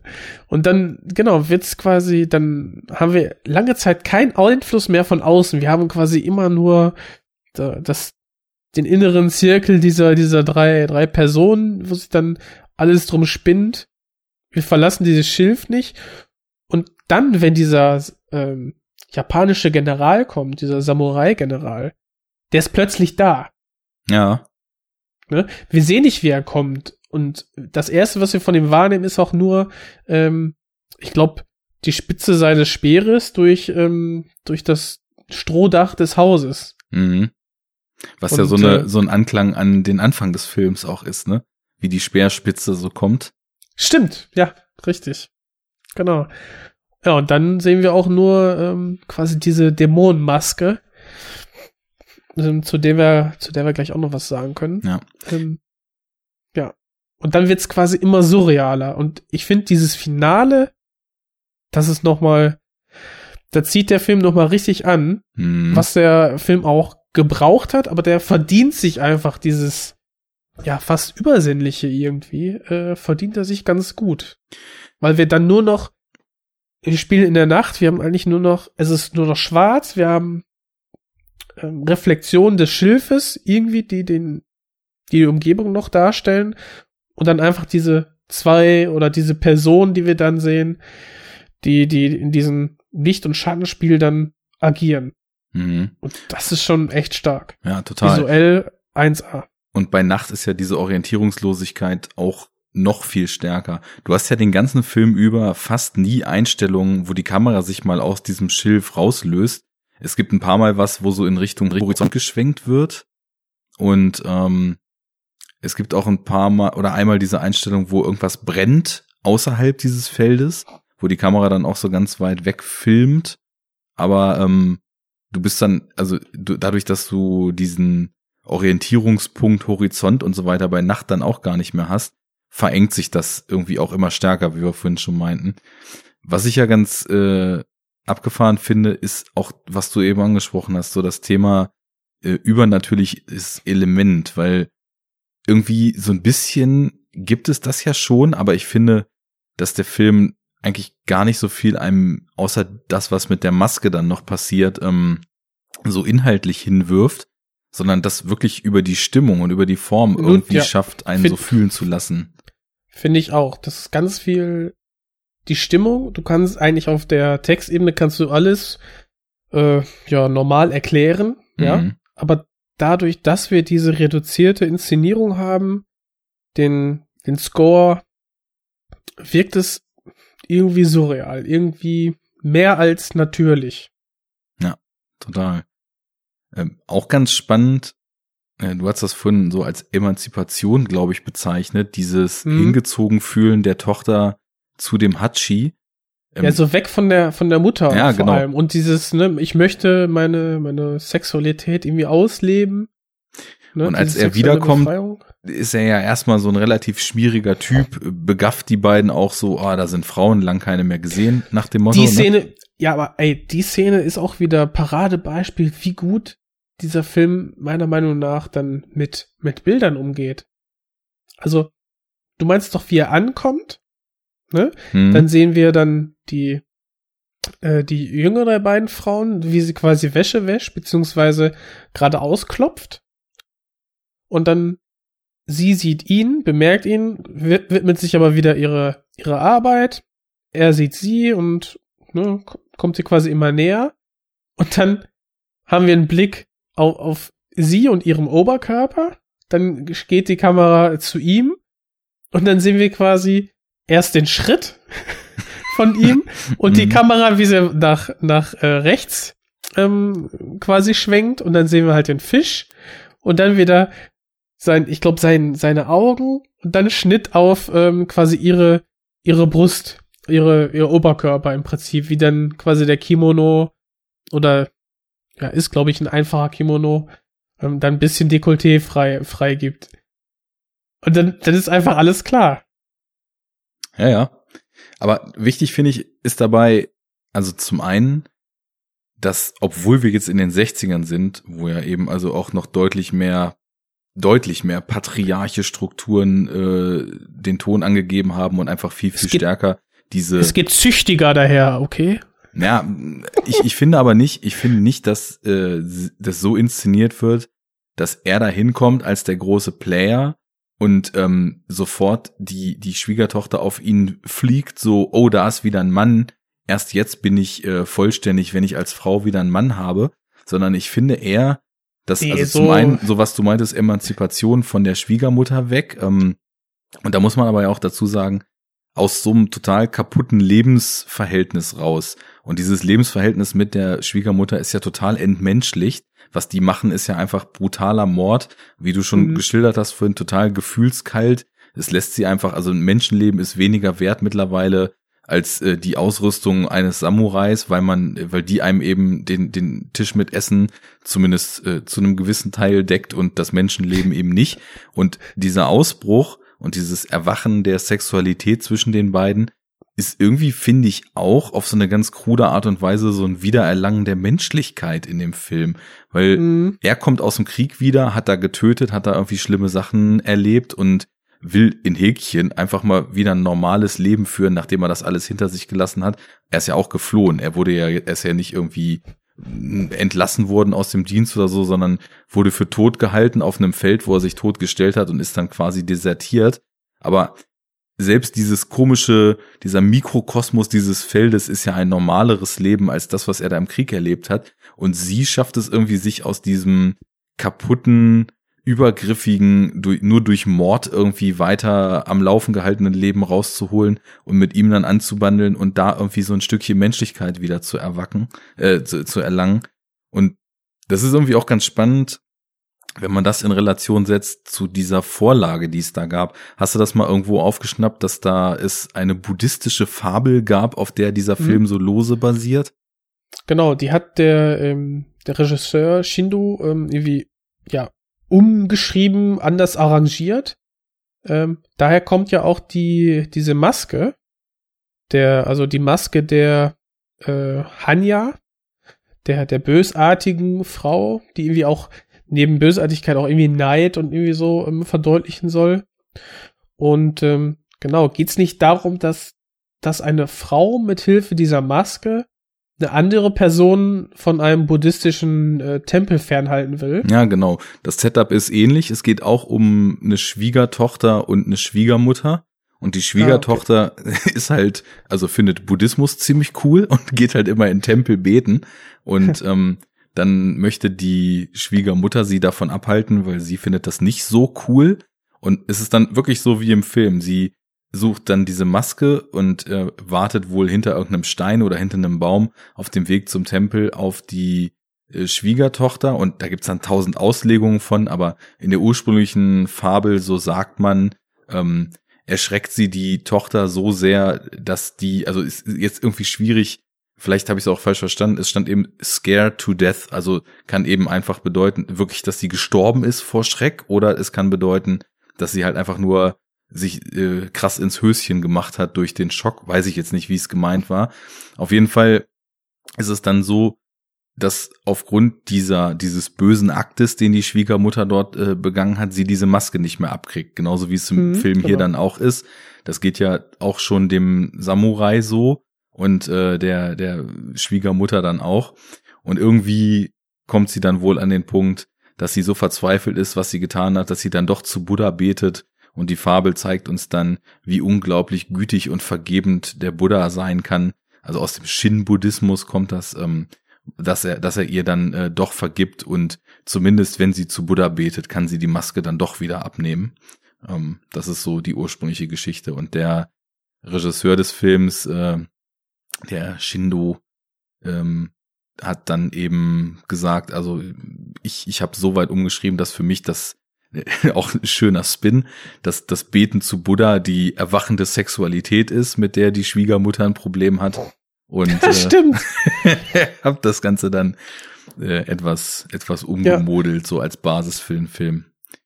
Genau. Und diese, der Titel kommt ja auch daher. Ne? Oni Baba. Also Oni steht dann für Dämon. Und äh, ja, Baba, alte Für den Frau. Baba halt, ne? Babahaft zum Befehl. Oder Babadook. ja, oder Babadook. Ja. Ja, so oder so. Dämon und alte Frau bilden quasi das, das Wort Onibaba. Und selbst William Friedkin, also der Regisseur von Der Exorzist, sagte mal im Interview, dass Onibaba ihn sehr beeindruckt und äh, geängstigt hätte. Kannst du das denn auch sagen? Ähm, ich kann 50 Prozent dieses Satzes unterschreiben, denn der Film hat mich auch sehr beeindruckt. Geängstigt, aber nicht. geängstigt? Genau. Nein. Also Genau. das ist dann wirklich so der Punkt, da ist man ja heutzutage einfach anderes gewöhnt. Ähm, Ja, da, da ich auch. schwingt halt, wie gesagt, ne, so ein so eine ganz subtile Surrealität, die man sicherlich auch auf einer gewissen Weise beklemmend empfinden kann mit. Und wenn man das reflektiert, was die da tun, dann, dann sind das auch wirklich sehr düstere Themen, die der Film auch behandelt, wie also auch wieder im Kern, was Krieg aus Menschen macht, wo es einen hinbringt, dann Armut wird reflektiert, irgendwie zwischenmenschliche kaputte Verhältnisse werden behandelt. Also es aber, sind alles ja, schon aber dadurch, dass, ja, aber es ist ja, es ist ja alltäglich inszeniert. Die Ja. schrecklichen Taten, die die beiden begehen, ist ja Alltag für die und die ziehen ja quasi gar keine Miene mehr dabei. Und das ist ja eigentlich das Schlimme daran. ja, Die Situation, finde, in der sie leben. das haut auch rein. Aber tendenziell, also ja, Angst kriegt man jetzt Angst, vor dieser nee. Maske nicht unbedingt. Also ich finde schön, wir haben da auch so dieses Trope dieser Scream, äh, Scream Queen. Also die junge Frau, die dann äh, sehr stark geängstigt ist und es quasi dadurch ein Ventil findet, in dem sie schreit und wegläuft. Das haben wir hier auch. Ähm, also check diesen äh, Trope eines Horrorfilms erfüllt der sehr gut, ähm, zumindest zum Schluss. Aber ja, wie du sagtest, das äh, da ist die Inszenierung äh, heutzutage schon ein ganzes Stück weiter. Das und oder ich bin ähm, intensiveres gewöhnt als das Finale von von Unibaba. Ja, aber beeindruckend schon, weil also für mich ist es ein Film, der auf ganz vielen Ebenen total stark, ähm, also sowohl formell als auch inhaltlich mit so Kontrasten arbeitet. Ähm, keine Ahnung, du, du hast irgendwie in der Form, du hast ganz oft Close-ups, die den Figuren total nah sind. Mhm. Du hast aber auch diese weiten Shots dort äh, in der Natur, die aber trotzdem auch wieder was Begrenztes haben. Das ist ziemlich stark gelöst. Du hast sowieso eine sehr, sehr starke Kameraführung, teilweise Handkamera. Deswegen kam ich da vorhin irgendwie auch auf diese Nouvelle Vague-Vergleiche, die ja dann auch von Film Noir beeinflusst waren und dann kommt hier diese Handkamera auch so langsam rein. Du hast irgendwie diese Isolation und diesen, diesen Verlust von Menschlichkeit im Kontrast mit dieser Sexualität, dem sexuellen Verlangen und den dann doch sehr menschlichen Urinstinkten. Du hast irgendwie die krasse Gewalt und äh, die weiblichen Attribute, die so gegenüberstehen. Also das, da, da sind total viel ähm, Themen so in beiderlei Richtungen ausgeleuchtet und irgendwie erfasst. Und deswegen finde ich das, also es ist definitiv ein Film, äh, wo ich richtig Bock habe, den auch über die Jahre immer mal wieder zu gucken, weil es irgendwie sowohl formell als auch vom von dem, was er hergibt, irgendwie sehr gelungen und sehr vielschichtig und sehr auch trotzdem, trotz der vielen Aspekte, voll aus einem Guss ist. Auf jeden Fall, das finde ich auch sehr aus einem Guss, hat einen sehr, sehr starken visuellen Stil, der mir auch sehr gefällt. Gleichzeitig ist das aber auch ein sehr minimalistischer Film. Ja, definitiv. Dessen, dessen Vielschichtigkeit eigentlich daher rührt, dass man um den um, um die Umstände weiß, in der die Personen da gerade leben und man dann das reflektiert auf ja das das hier und jetzt die aktuellen Umstände und äh, dadurch kriegt der Film quasi diese ganzen Nuancen von Emanzipation und äh, ja diese diese diese demoralisierenden Zwänge, wir haben diese primitiven äh, Triebe, die quasi hier verbildlicht werden. Ähm, und das finde ich visuell ganz toll dargestellt. Ich finde, der hat eine super dichte Atmosphäre, dieses fiebrige ähm, bis hin zum nicht verortbaren ähm, ähm, Durcheinander im Prinzip, wo sich einfach nur Personen in sich bewegendem Schilf befinden. Ganz toll. Aber ich werde den, glaube ich, nicht äh, ja sehr oft wiederholen gucken. Also ich werde, also die die Bilder werden mir wahrscheinlich nicht mehr aus dem Kopf gehen und ich werde mir garantiert noch mal anschauen. Aber ich glaube, das reicht jetzt erstmal für, für die für die nächsten für die nächste Zeit. Die HörerInnen haben ja unser Vorgespräch nicht gehört, wo es um sich selbst runterrocken durch zu viel Maloche und das Bedürfnis nach leichter Unterhaltung ging. Ne? genau. Was ich, was ich noch, aber jetzt mal hands down, ich fand's richtig schön, diesen, also heutzutage wäre das ein Arthouse-Film und das Geile ist, du könntest den so eigentlich genauso drehen, der ja. würde nichts an Aktualität verlieren. Mhm. Man könnte genau das gleiche drüber sagen, das wäre jetzt irgendwie, ne, wie ich schon sagte, so ein, so ein Arthouse-Film, wo man einfach akzeptieren muss, dass irgendwie in der Mitte des Feldes ein super tiefes Loch ist, das äh, alles und jeden verschlingt, wenn man da hineinfällt, ist das quasi das sichere Todesurteil. Äh, ja, ist halt so, muss man akzeptieren.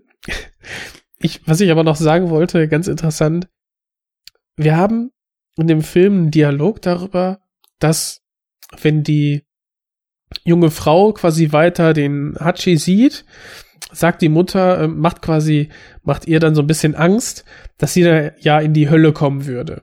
Ja.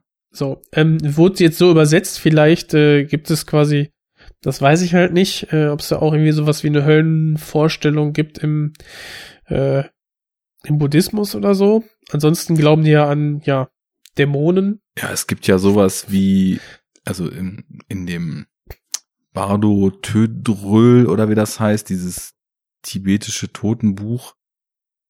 Da gibt es ja, also du kannst ja in so verschiedenen Layern wiedergeboren werden. Und ähm, ich glaube, der niedrigste hat auch so eine Art Fegefeuer-Charakteristik. Also wenn du es mit deinem Karma so verkackt hast, dass du irgendwie nicht mal mehr der Küchenschabe würdig bist, dann gibt's glaube ich noch einen drunter, aber es kann auch totaler Schwachsinn sein. Also ich meine Also ich gerade, hätte das jetzt nur vom Hinduismus, also Hinduismus äh, gekannt, aber ja, vielleicht. Bin ich jetzt ähm, völlig bekloppt und das Bardo Tönrol ist gar nicht aus dem Buddhismus? Es wäre mir zuzutrauen. Es wäre mir zuzutrauen. Yeah, well, a mind is a terrible thing to waste. Was ich sagen wollte zur Hölle, sie macht ja Angst mit der Hölle dass ja. sie da reinkommen würde. Und die Beschreibung ist, es ist ein, ein, ein Platz, wo Feuer und Hitze allgegenwärtig ist. Überall sind Nadeln und äh, ja, quasi äh, Schmerz oder so. Mhm. Und so wie das Feld inszeniert ist, Mhm, ja. ist das die Hölle. Sind sie in der Hölle, weil wir haben eine Hitzewelle. Die beiden Frauen sind quasi bis zum Finale, wo wir dann quasi ein Gewitter haben und sich alles entlädt, buchstäblich, und auch die Abkühlung kommt. Bis dahin haben wir, ja, Hitze. Die beiden Frauen leiden halt drunter und die, das Schilf ist, wir haben die ganze Zeit die Nadeln und einmal äh, versinnbildlich durch das äh, äh, Ziehen am Schilf durch Hachi und diese äh, Fleischwunde, die er davon trägt. Das ist unsere Hölle, in der sich die beiden befinden. This is making sense. This is making a lot of sense. Thank you very much. nee, super, äh, super. Also das, das passt auch nochmal perfekt zusammen. Und was ich unbedingt noch erwähnen wollte, es passt jetzt gerade noch ganz gut rein. Du hast ja noch beschrieben, wie sie ihr Angst macht vor der Hölle. Und Mhm. als diese Maske irgendwann ins Spiel kommt, ist mir erstmal auf, aufgefallen, was für eine unglaublich gute Schauspielerin die Frau ist, die diese Schwiegermutter spielt. Ähm, weil ja in der ersten Hälfte des Films werden ja kaum Emotionen zugelassen und beide sind so eine kalte, entmenschlichte Fassade, die sich selbst ja auch gar keine Emotionen im Leben mehr zustehen. Und dann findet sie irgendwann, nachdem der Samurai dann da war, ist wahrscheinlich schon im letzten Drittel, findet sie eben, hat sie diese Maske bekommen und dann hat sie plötzlich so ein ganz subtiles Grinsen auf den Lippen so und wittert so ihre Chance, wie Ja, sie stimmt. jetzt die die Tochter von dem ähm, von dem äh, Hachi dort abbringen kann und dann geht das weiter und irgendwann wie sie es auch spielt, dass sie die Maske nicht mehr runterkriegt und so. Das ist schon ziemlich stark. Da bewegt sie sich auch so schnell und ich weiß nicht, fast so katzenartig Ja. irgendwie, äh, irgendwie, ja, fast unmenschlich, ne, weil sie sich sonst immer so langsam bewegt. Mhm. Ja, schöner Kontrast. Ja, und auch, auch das Loch ähm, haben wir ja gar nicht so richtig angesprochen. Das, das ist auch so ein geiler Kontrast noch im Film. Am Anfang ist es so der Heilsbringer, ne? Also das, das Loch ermöglicht ihnen, die toten Körper zu entsorgen und mit dieser Ausrüstung dann Kohle zu machen. Und dann kippt das immer mehr zu so einem, so einer Instanz, die so immer mehr das Unheil bringt. Und irgendwann bringt es ihr dann diese Maske und am Ende ist es dann auch ihr Verderben. Also auch da dreht sich irgendwie so die Betrachtungsweise, so wie, so wie irgendwie die, die Schwiegertochter ihre Menschlichkeit so immer stärker wiedererlangt, verliert irgendwie die Schwiegermutter so das letzte bisschen und wird dann eben auch von diesem, von dieser letzten Instanz so geschluckt und irgendwie von der Erde weggefegt. Also, Mhm. das sind schon echt irgendwie coole Gedanken, die da drin stecken.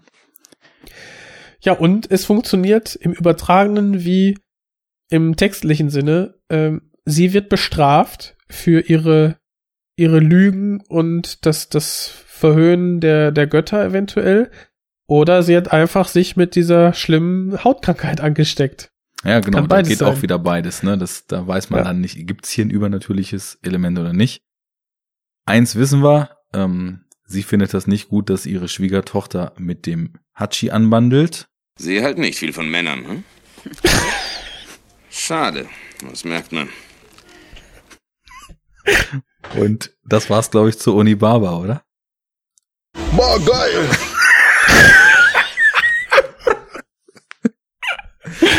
Ja. By Oh the way, äh, sie hat diesen Samurai übrigens ins Loch äh, fallen lassen und ist dann, nachdem er so gut wie tot war, runtergestiegen und hat sich die Maske gestohlen. Falls Leute sich jetzt fragen, hey, wie kommt sie an diese Maske und den Film nicht geguckt haben. Ja, aber den Film sollte man gucken. Und ich weiß ja, dass ähm, Das ist aber Arthouse. Ja das natürlich Ist nicht jedermanns Sache. natürlich. Ähm, und es ist vor allem auch, ähm, also die Art, wie wir ihn jetzt geguckt haben. Ich meine, aufgrund der deutschen Film-Synchro-Kultur ist es ja nun mal auch so, dass viele Leute irgendwie Untertitel scheuen. Und so mit einem UK-Release äh, japanisch mit englischen Untertiteln irgendwie sich den Film anzugucken, das ist dann halt auch schon, wenn man das nicht oft macht, eine Challenge. Aber den Film gibt's sogar auf Blu-ray in einer deutschen Veröffentlichung. Der kam, glaube ich, bei Filmjuwelen raus. Der Film ist so gut inszeniert und es wird so sparsam mit, mit also Dialoge, klar, die nehmen nachher zum Ende ein bisschen zu, das stimmt. Ja. Aber ohne Mist, äh, bei dem Film kann man das auf jeden Fall auch auf Englisch lesen und mitbekommen. Ja. Bis ins kleinste Detail. Musste man bei Harakiri schon ein bisschen mehr. genau. Hier haben wir quasi bei Onibaba äh, so gut wie ja we- wenig Text und sehr viel Bild. Und bei Karakiri haben wir fast das komplette Gegenteil, wo dann äh, er zum Ende hin weniger gesprochen wird und vorher ja sehr viel erzählt. Also es ist ja also man hätte es ja also die Filme, ähm, die wir uns hier ausgesucht haben, passen ja wieder perfekt zueinander. Äh, Und vor allem, gleiches, ich, gleiche Entstehungszeit, Ja. ähm, feudales Japan und ähm, ja, wir haben quasi ein ein Abriss, ein eine Darstellung des des ähm, also innerhalb dieses dieses Bürgerkriegs beziehungsweise am Ende des Bürgerkriegs oder in der Friedenszeit. Wie kommt das arbeitende, einfache und niedere Volk damit klar? Und wie kommen die Krieger damit klar, wenn plötzlich Frieden ist? Ja, ähm, und das Witzige war, ich habe halt so gedacht, als ich das vor zwei Jahren da für den Japanuary 2019 kompiliert habe, dachte ich Du so, meinst die Folge 1? ja, ja, also für den für den Podcastplan. Also es war ja geplant, ein, äh, dieses dieses ähm, Kitano Double, ein, ein äh, Kurosawa Double und dann wollten wir ja noch ähm, eben hier das Klassiker Double machen. Und mir war tatsächlich, ich dachte halt Onibaba, ich wusste so wenig darüber, ich dachte halt, das ist irgendwie so ein Dämonenfilm. Und als ich den Dachte Film ich dann auch, ja. geschaut habe und wusste, okay, es geht also bei der Maske und so weiter und auch in der Zeit und in dem Krieg um Samurai, habe ich mir schon wieder eingefeixt, wie irgendwie aufgrund von ja zwei Klassiker, die ich ungesehen im Regal stehen habe, lass uns da mal einen Podcast drüber machen, es Das wieder wie wieder Faust passt, auf ne? Auge zusammenpasst. Ist echt gut, ey. Wir sind einfach super. I'm tired of winning. ja, genau. Ah, weißt du, wir haben die zweite Folge. geil, ey. Unnormal, ey. My wallet's too tight for my 50s. Genau. Gut, Harakiri. Ähm, wenn man das Schriftzeichen, nachdem der Film benannt ist, wörtlich übersetzt, müsste es eigentlich Seppuku heißen.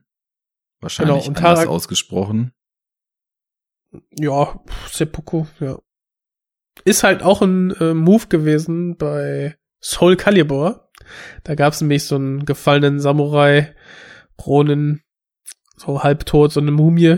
Die konnte auch quasi dann sich selbst erstechen und dann äh, den Gegner direkt hinter sich. Mhm. Mir Kleiner kommt das auch Side-Fact. bekannt vor. Side Fact.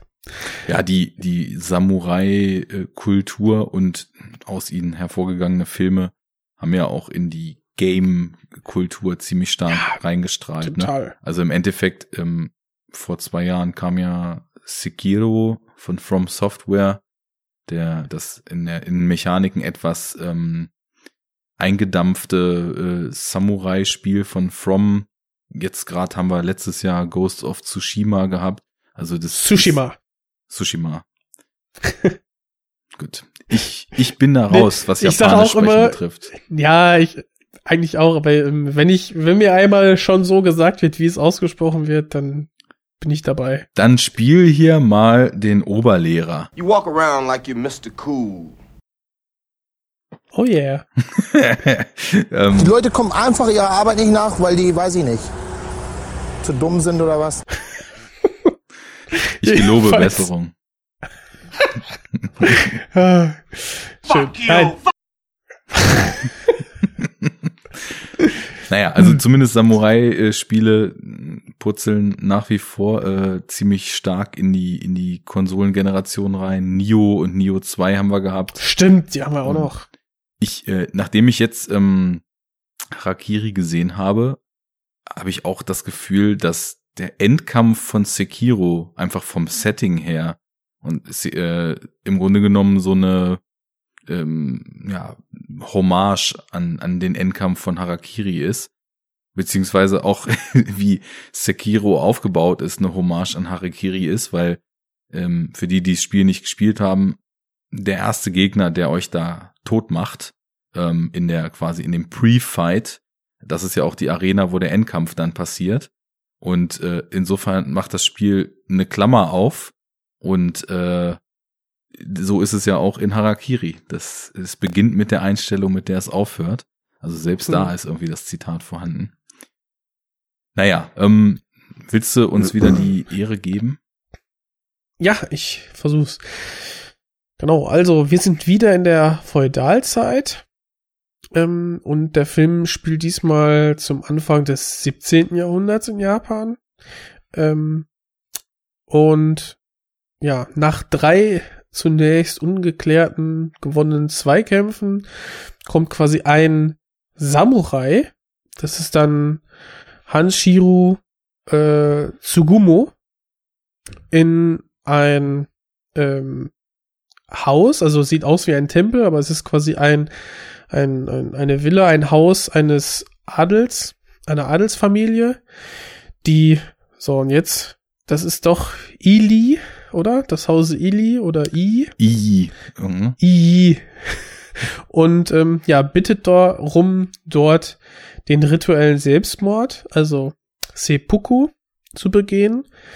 Ähm, nur zur Klarstellung, Harakiri heißt dann, ist eigentlich nur die, die, die Art und Weise, wie Seppuku durchgeführt wird. Also quasi das Aufschlitzen des Bauches. Das Ausweiden. So. Also er bittet drum, dort diesen rituellen Selbstmord, Seppuku, begehen zu dürfen und der Wunsch wird ihm dann auch gewährt. Dann haben wir einen Zeitsprung und wir sehen, dass schon tags zuvor ebenfalls ein Samurai darum gebeten hat und diesen auch durchführt. Doch wir, ähm, es wird hier auch klar gemacht, dass dieses, dass diese, dieses Bitten um diesen rituellen Selbstmord ähm, aktuell in den Landen wohl, ähm, ja, man könnte fast ketzerisch sagen, zur Mode geworden ist, indem sich quasi ähm, Ronin, also quasi Samurai, die keinen Herren mehr haben, die quasi nicht mehr angestellt sind, ähm, irgendwie an Geld versuchen zu kommen und quasi dann ähm, die die äh, noch noch bestehenden Adelsfamilien dadurch erpressen, äh, komm, gib mir ein bisschen Geld oder gib mir Verpflegung, sonst mache ich hier Selbstmord. So. Und um denen zu entgehen, will das Haus I ein Exempel statuieren. Und die zwingen quasi den ersten Samurai, der Seppuku begehen will, diesen auch durchzuführen, obwohl sie merken, okay, so ganz sicher ist er sich nicht.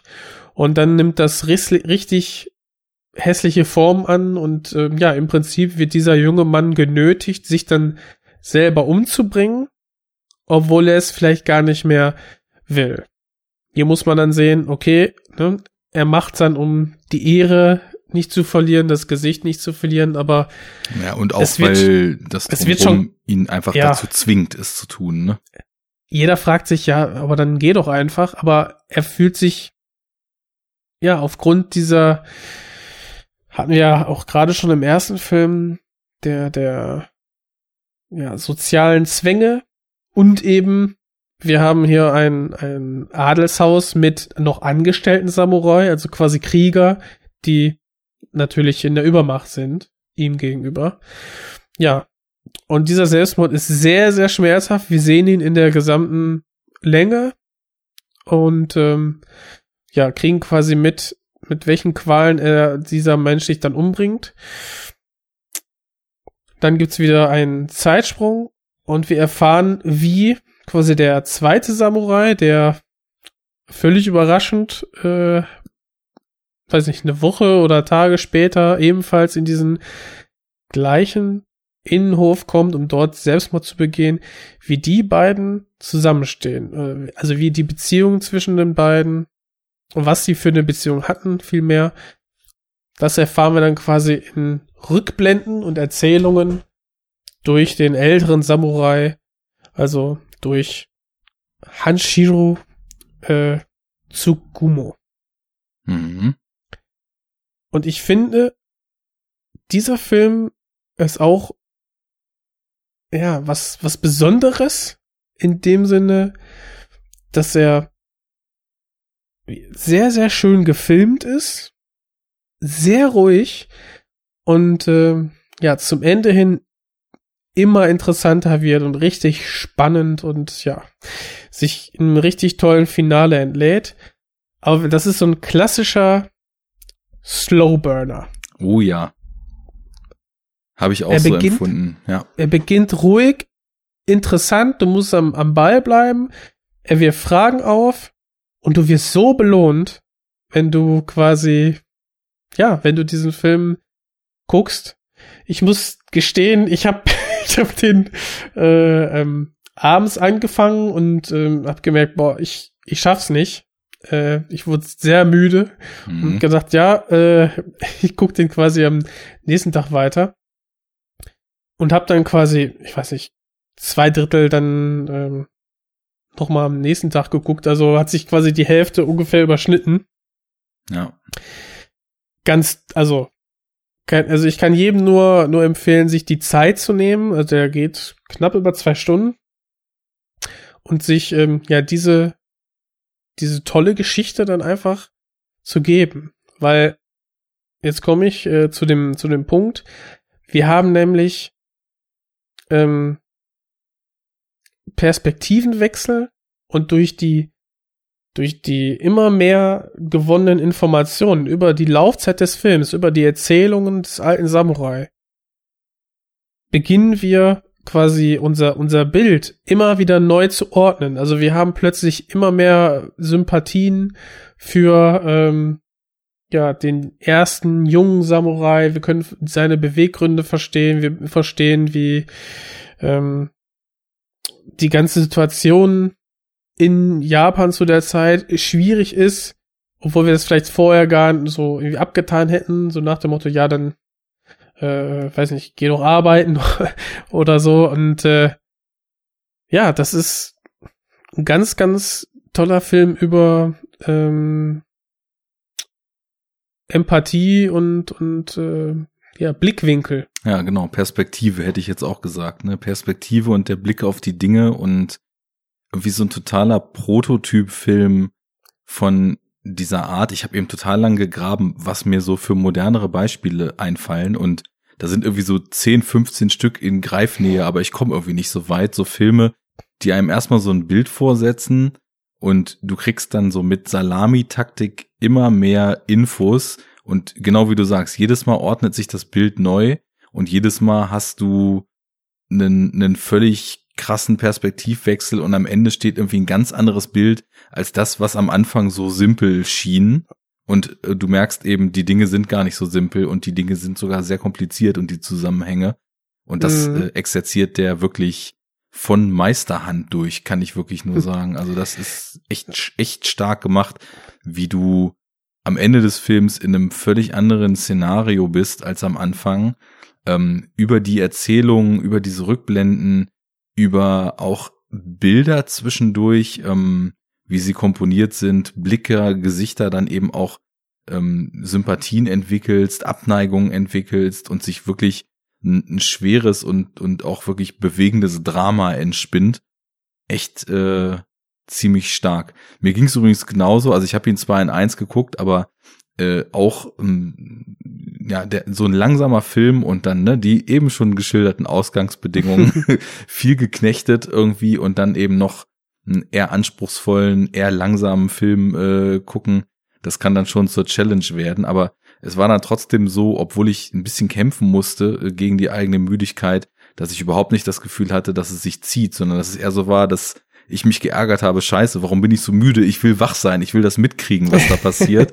Und ähm, Und es ist wirklich, also dadurch, dass ja so viel gesprochen wird und es wirklich wichtig ist, ähm, quasi die Details mitzubekommen, ist es gerade im etwas müden und angeschlagenen Zustand natürlich schwierig, weil zum einen sind die Untertitel sehr schnell gewesen und äh, ja, du willst ja auch die die schönen Bilder noch genießen, ne? Deswegen, das ist wirklich schon herausfordernd. ja, aber da ähm, ja, es ist wirklich nicht wirklich nicht wirklich förderlich, wenn man dann äh, so ein bisschen durchhängt. Aber Ja. wie gesagt, also bei mir hat sich trotzdem irgendwie noch ähm, zu so einem zu so einem sehr coolen Filmerlebnis dann Auf zusammen jeden Fall. gekittet am Ende. Du hast ja gerade gesagt, die fällen gerade irgendwie so Beispiele. Ich Mhm. finde, also ich habe letzt, also dieses Jahr gesehen auch ähm, tödliche Entscheidung. Before the Devil Knows You're Dead. Ja, der Sidney Lumet-Film, ja. Genau, Sidney Lumet, genau. Mit äh, Philip Seymour Hoffman, Ethan Hawke und Marissa Tomei. Und da hast du auch immer an bestimmten Punkten eine Rückblende. Und dann kannst du quasi diese, diesen einen äh, missglückten Überfall kannst du dann immer besser einordnen. Mhm. Ja. Und das ist so das, das gleiche Prinzip. Irgendwie. Ja, Wobei, ähm, wobei ich jetzt sagen muss, dass mir ähm, ja der Harakiri äh, sehr viel besser gefallen hat. ähm, ja, genau. Oder ähm, der Vergleich hinkt ein bisschen, aber die zwölf Geschworenen, da hast du ja auch eigentlich immer eine, eine Diskussion und jeder, der was dazu beitragt, sorgt dafür, dass sich die, dass sich das Bild Ja. immer weiter komplettiert. die Assoziation hatte ich beim Schauen gestern, weil du hast auch ähm, in dem Film hier ist es dann ja so, als der als der nächste, also als der eigentlich die eigentliche Hauptfigur der Hanshiro Tsugumo ähm, dort in diesem ja in diesem was ist es denn eigentlich Anwesen nennen wir es mal ähm, Ja, da ja. vorspricht und reingelassen wird und dann in diesem Innenhof schon auf der Matte, wo er sein Seppuku begehen soll, schon in der entsprechend knienden Pose verharrt und um ihn rum eben die sowohl diese in den in den Untertiteln hießen sie ja Retainer. Sind das dann nicht auch irgendwie Leibeigene? Also ich ich war da nicht so ganz firm mit dem Wort. Also auf jeden Fall die Soldaten des Hauses und ähm, Genau. die Leute die da die Strippen ziehen alle so um ihn rum angeordnet sind das hat ja was total Kammerspielartiges auf diesem Hof und ähm, wir verlassen den Hof dann ja auch wirklich nur in Rückblenden, beziehungsweise wir verlassen dieses ganze Anwesen nur in Rückblenden. Und die Rückblenden sind im Endeffekt so wie bei den zwölf Geschworenen, ist ja immer so, dass die, die Gespräche sich in die Richtung entwickeln, dass eine Person so ihre Position vorträgt und da dann auch wieder so die Sicht der Dinge durcheinander würfelt für die anderen oder irgendwen dann halt so zum Reflektieren bringt, ne? Und so ist das hier jedes Mal, wenn eine Rückblende ist. Du kriegst was gezeigt und plötzlich guckst du schon wieder ein bisschen anders auf die Dinge. Das, Mhm. das war auch so eine direkte Assoziation, die ich hatte, das stimmt. Ja, ansonsten komme ich aber trotzdem nicht drauf, ähm, was mir da so für Beispiele einfallen müssten eigentlich, wo über Rückblenden irgendwie so, so, so ganz andere Bilder entstehen.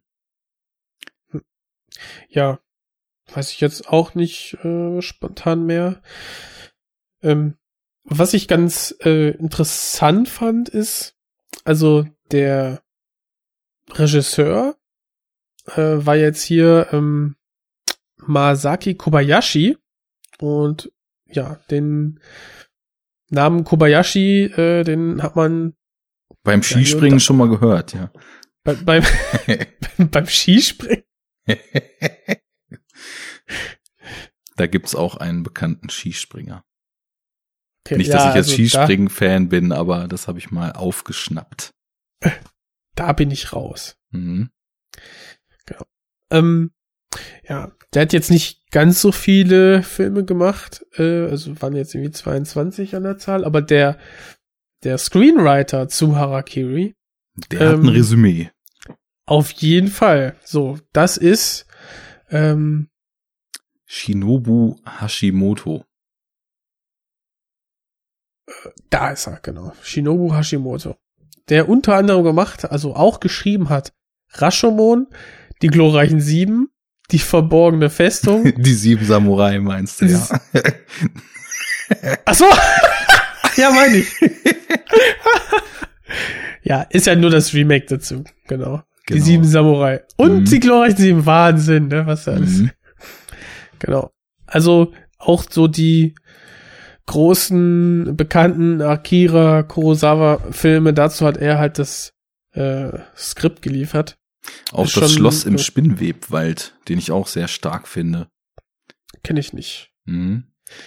Wir haben sowieso, wir waren, ne, wir sind raus, wir sind eingerostet. Wir haben unsere sonstige Gründlichkeit gar nicht walten lassen und haben überhaupt nicht abgeklopft, wie firm wir eigentlich mit so Samurai-Filmen und äh, ja, den gar nicht. Regisseuren aus der Zeit sind. Gar nicht, deswegen machen wir den Spaß ja hier. So. ist, ist bei mir aber ähnlich. Ich habe irgendwie zwei, drei Kurosawas gesehen und ansonsten ja. eigentlich eher so modernere Samurai-Filme, die dann so in Exploitation oder B-Movie-Actioner-Richtung gehen. Die auch sehr geil sind. Definitiv. Also da ja. lass ich nichts drauf kommen, ne? Nee. Der gute Mieke. Aber kannst du bitte, ne, wie sagte Westerwelle, wir sind in Deutschland, hier spricht man Deutsch. Also Jens, wir sind in Deutschland, hier nennt man deutsche Filmtitel. Kannst du bitte Rashomon dann auch als Rashomon das Lustwäldchen bezeichnen? Natürlich. Mache ich doch gerne. Das Lustwäldchen. Und das schreckt die anderen auch ab, weil du hast die Hemmung verloren. oh, Deutschland und seine Untertitel. Ja. ja. Ähm, nee, ähm, beste Verleihtitel. Established 1945. Ja. Ähm, ja, also für mich, für mich macht Harakiri bietet so eine richtig schöne Antithese oder zweiten ähm, Blickwinkel ha, ähm, zu Onibaba, weil wir jetzt quasi die Gegenseite sehen und zwar die Samurai, die quasi nachdem quasi Frieden geschlossen wurde und eigentlich was Positives ist für die allgemeine Bevölkerung, die plötzlich in eine Situation geraten, in der ihr Herr, der Adel, ähm, dem sie unterstehen, plötzlich entweder tot ist oder besiegt oder sich selber umbringt, dass die plötzlich ohne Stellung sind und keine Aufgabe mehr haben, quasi arbeitslos. Dass das neben den Geldnöten auch so eine, ja, sozialen, sozialen Zwang wieder hervorruft. Ne? Also du bist quasi ohne ähm, Aufgabe und das äh, können wir, glaube ich, im, nach einem Jahr Pandemie ganz gut nachvollziehen, dass man dann so ein bisschen vielleicht auch äh, depressiv wird. Und ja, jetzt haben wir quasi den, den Krieger, der, der vorher für Übel äh, gesorgt hat bei Unibaba, ist jetzt quasi auch eine höchst ähm, dramatische Figur, indem er versucht, irgendwie ähm, ja, zu überleben. Also hier haben wir auch wieder diese äh, ja, amoralen Zwänge der, der Gesellschaft, ähm, Zusammenhalt mit diesem Samurai-Kodex, Bushido. Wir haben auch wieder die Klassenunterschiede, quasi der, der Ronin, der dann gezwungen wird, ähm, der, den Selbstmord zu verüben und dem quasi abgesprochen wird, seine Meinung ändern zu können. ja, und dadurch auch wieder so diese, diese Unterdrückung. Und wenn wir dann zum Ende diesen Monolog hören ähm, von Tsugumo, wie er sagt, dass dass quasi der der junge Samurai, der unter Qualen sich umgebracht hat und um quasi irgendwie den dem Elend zu entkommen, wenn wir dann festgestellt haben, der hat wirklich alles für seine Familie getan und war quasi ja, hat sich in den Augen der, der, des Adels irgendwie mit, mit Schande beladen. Diesen Blickwinkel bricht er auf und sagt, nein, das stimmt nicht. Der hat alles für seine Familie getan. Er ist ihm zum, zum, zur höchsten Verehrung äh, verpflichtet und äh, für ihn ein Vorbild. Und ich finde, diese, dieser Wandel über diesen Film, das finde ich so großartig. Äh, ja, ganz, ganz also inhaltlich einfach ein ganz schöner Film.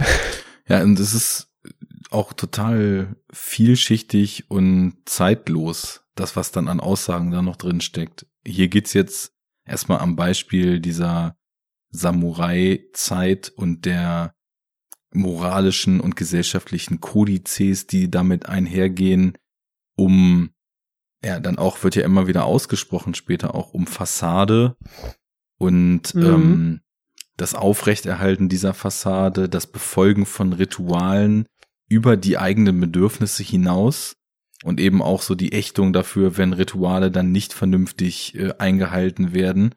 Und am Ende finde ich, als er dann rausschreit, wie falsch das ist, was dieser Iyi-Clan äh, seinem, ja, haben wir gesagt, es, es, wir sind hier voll im Spoiler-Territory, also sein, seinem, äh, ja, im Grunde genommen Ziehsohn. Es ist sein Schwiegersohn. Ja, da ange Es ist Zieh und Schwiegersohn, Ja. stimmt. Zieh und Schwiegersohn, ja, ja.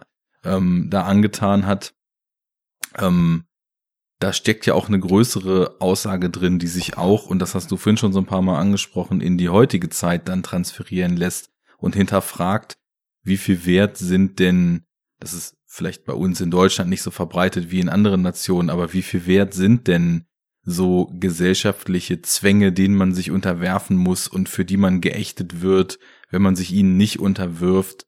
Und wo sind wir denn eigentlich hingekommen, dass solche Dogmen über der Menschlichkeit eingeordnet sind und man eher guckt, ob jemand solchen Fassaden entspricht, als dass man ähm, im Endeffekt darauf guckt, wie menschlich agiert denn jemand ähm, und wie viel ja zwischenmenschliche äh, Emotion besteht bei jemandem. Und das ist eine krass universelle Ebene, die irgendwie dann in 1608 und in 1962 und auch in 2021, nein, falsch, 19, wir sind ja Japanuary 19, noch, noch gilt. Also, ähm, das, das finde ich schon, also auf der einen Seite einmal als Aussage stark, aber auch wie diese Figur von dem desillusionierten, gebrochenen Typen am Anfang immer stärker durch seine Erzählung und durch sein Auftreten so eine Inbrunst, eine Wut und ähm, so, so, so, ein, so eine krassen Gefühlsausbrüche entwickelt, um einfach gegen diese Ungerechtigkeiten dann anzugehen und anzuschreien und auch die Leute, die sie begangen haben, naja, dann zumindest irgendwie einfach erstmal nur drauf, drauf hinzuweisen, was da eigentlich alles falsch läuft und dann aber auch in Bezug auf ihre Reaktion die Konsequenzen zu ziehen, das reißt schon echt mit und ähm, da ist es dann auch so, dass wirklich mit jeden Information, die du kriegst, ähm, du immer mehr bondest mit der Hauptfigur, die dann da in diesem Innenhof kniet und eigentlich ja den Seppuku begehen soll, aber das merkt man ja dann auch recht schnell, dass das bestimmt nicht so endet, dass er sich da einfach nur umbringt und das war's, sondern dass da mehr folgen muss. Ich finde es ganz schön, wie quasi durch seine Erzählung man dann erfährt, dass, ähm, genau, also jetzt, dass der Monotome, der jüngere Samurai, dass das sein Schwiegersohn ist, sein, sein, und vorher sein Ziehsohn, weil sein Freund, sein ehemaliger von früher, eben auch diesen rituellen Selbstmord verübt hat. Mhm. Äh, sein Herr auch.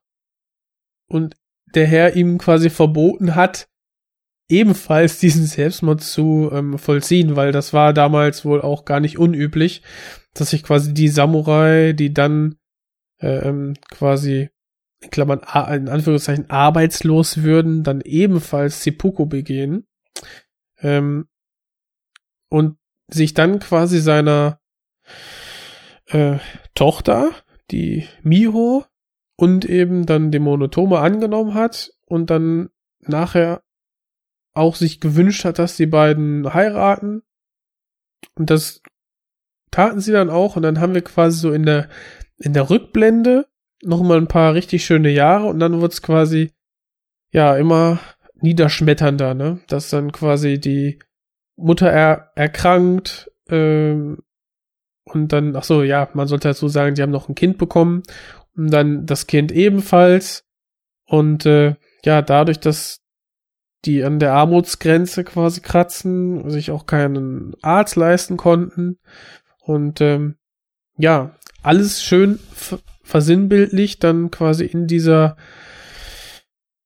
ja, totalen Ausweglosigkeit, dass eben der Monotome versucht, durch diesen, das Vorbringen des rituellen Selbstmordes dann irgendwie versucht da vielleicht, weil er gehört hat, dadurch kann man irgendwie Geld oder so erpressen, versucht dadurch, dass das quasi sein letzter Strohhalm war, um da irgendwie noch ähm, ähm, ja, um über die Runden zu kommen. Und das finde ich ganz schön versinnbildlicht, weil am Anfang versteht man gar nicht, okay, warum, warum hat der, da wird gesagt, er hätte Bambusschwerter oder Bambusklingen, gar keine richtige Klingen. wird dann quasi genötigt, sich dadurch, also damit umzubringen. Und viel später erfährt man, dass das gar nicht hätte sein müssen. Dass Ja. er diese Klingen nimmt. Dass man ihm hätte andere anbieten müssen. Oder warum er diese Klingen hat. Ja. Und dass dem, dem Schwiegervater und äh, dann quasi in, erst in den Sinn kommt, okay, er hat diese Klingen verkauft, um dadurch nochmal das letzte bisschen Geld zusammenzukratzen für seine Familie. Mhm. Du hast so, und dann, dann fängst du, dann macht sich da quasi dieses, ah, dieses Elend dieser Familie auf, was man vorher gar nicht so ähm, mitbekommen hat. Dieses Ausmaß der Verzweiflung erkennt man dann. Und ähm, ja, das ist so schreiend ungerecht und traurig, dass man dann nachher echt so nach und nach diesen, diesen Plan von unserem äh, Helden, also Hanshiro Tsugumo, ja, so ein bisschen antizipiert, beziehungsweise hofft, dass da irgendwie eine, eine Entschädigung oder irgendwie eine Einsicht zumindest beim Adel dann hervorkommt. Ja. Die sich ja einfach extrem scheinheilig auch benehmen. Ja, also, total. Also erstmal sind natürlich ähm, die, nehmen wir sie jetzt mal Adeligen, genau diejenigen, denen es super geht, die nichts zu fürchten haben. Und wenn ich das richtig verstanden habe, da bin ich mir nicht jetzt ganz sicher, gehören die doch wohl auch irgendwie zu diesem Tokugawa-Shogunat. Ähm, das wird auf jeden Fall im Film mehrfach angesprochen. Also Shogunat ist dann ja quasi ähm, ja, die, die Verwaltungs, äh, Ja, genau. Und die Verwaltungsebene des Landes irgendwie, ne? Ja. So. Und das sind wohl die, also es hatte ich ja vorhin schon, oder hatten wir das einmal schon kurz angesprochen. Es hat eigentlich, also vorher jahrhundertelang haben irgendwelche einzelnen Herrscher mit ihren Privatarmeen aus Samurai äh, nonstop äh, sich auf die Ohren gehauen. Es war ein Konflikt am anderen. Es brodelte immer irgendein Krieg. Die Bevölkerung hat da irgendwie auch total krass ähm, drunter gelitten. Und irgendwann war dann, also ich glaube, das war glatt 1600, ähm, war diese Schlacht von Sekigara irgendwo bei Kyoto. Und die hat wohl die letzten Konflikte, naja, nicht, nicht beigelegt, aber da hat wohl dann irgendwie dieses Tokunaga, äh, Tokugawa Shogunat ist da als Sieger rausgegangen und war dann so mächtig und hatte so viele Herrscher und so viele Häuser unterworfen, dass die die Zeit, also das, das wird so in Häkchen genannt, die Zeit des großen Friedens eingeleitet haben, ähm, der dann von 1600 bis 1800 irgendwas anhielt, was undenkbar war für die Zeit, weil halt immer Mhm. irgendwie Krieg war eigentlich. Und da kam dann eben diese, weil die haben halt, also im Grunde genommen alle anderen Herrschaftshäuser entweder geschluckt und in solche Co-Abhängigkeiten getrieben. Da sind dann teilweise wohl die Samurai auch in die eigene Armee noch übernommen worden, aber sie wurden halt nicht mehr wirklich gebraucht, weil es ja keinen Konflikt mehr gab. Ähm, oder sie haben halt die Herrscher ins Exil geschickt oder umgebracht. Das war so die gängige Variante. Und da sind dann teilweise Armeen, er sagt das ja auch am Anfang des Films, so in der Armee von so und so waren äh, 12.000 Leute. Da konnte ich nicht jeden kennen, als ihn der Herr aus dieser Iji-Truppe dort anspricht, ob er den vorherig äh, angekommenen Samurai, der da eben auch äh, Harakiri machen wollte, ob er den denn gekannt hat, wo sich dann ja eben später rausstellt. Klar hat er den Ja. gekannt, deswegen ist er da. Äh, am Anfang verneinte das ja und meint ja, dass alleine in dieser einen Armee 12.000 Samurai waren, wo es irgendwie zig von gab und ein Großteil von diesen Samurai ist dann arbeitslos geworden. Und es ist wohl auch so, dass in diesem Kodex irgendwie verankert war, dass die halt nicht so mit normalen Jobs ihr Geld verdienen durften. Also ja, die, das war mir jetzt auch neu. Mhm. Ne? Und Das, insofern. er wollte, er wollte das ja machen, ne? Also unser Monotome und wird dann quasi irgendwie zur Seite genommen von einem Arbeiter und sagt, das kannst du nicht, du kannst hier nicht arbeiten. Mhm. Genau, weil das Es wohl also untersagt unter, war. Es war unter seinem Stand, weil, wie ich schon gesagt habe, der, oder wie wir sagten, ist ja, dass die Samurai eine Art des Unteradels waren. Es war quasi Kriegeradel. Ja. Ne? Ähnlich wie die Ritter damals. Die haben sich ja auch nicht mit Feldarbeit geplagt. Das war unter ihrem Stand. Ja. Und äh, das muss man sich einfach auch mal auf der Zunge zergehen lassen, dass es halt im Zuge der Ehre ehrenhafter ist zu verhungern, weil man ke keine Anstellung und kein Geld mehr hat, als eben als Verkäufer oder Gärtner oder schieß mich tot Ja. irgendwo sein Geld zu Echter, verdienen. Ein echter Ehrenmann. Hm, genau. Der Hart schlitzt sich lieber den, schlitzt sich lieber den Bauch auf. Ja. Ja, dann haust du drauf. Ähm, Ja. Der,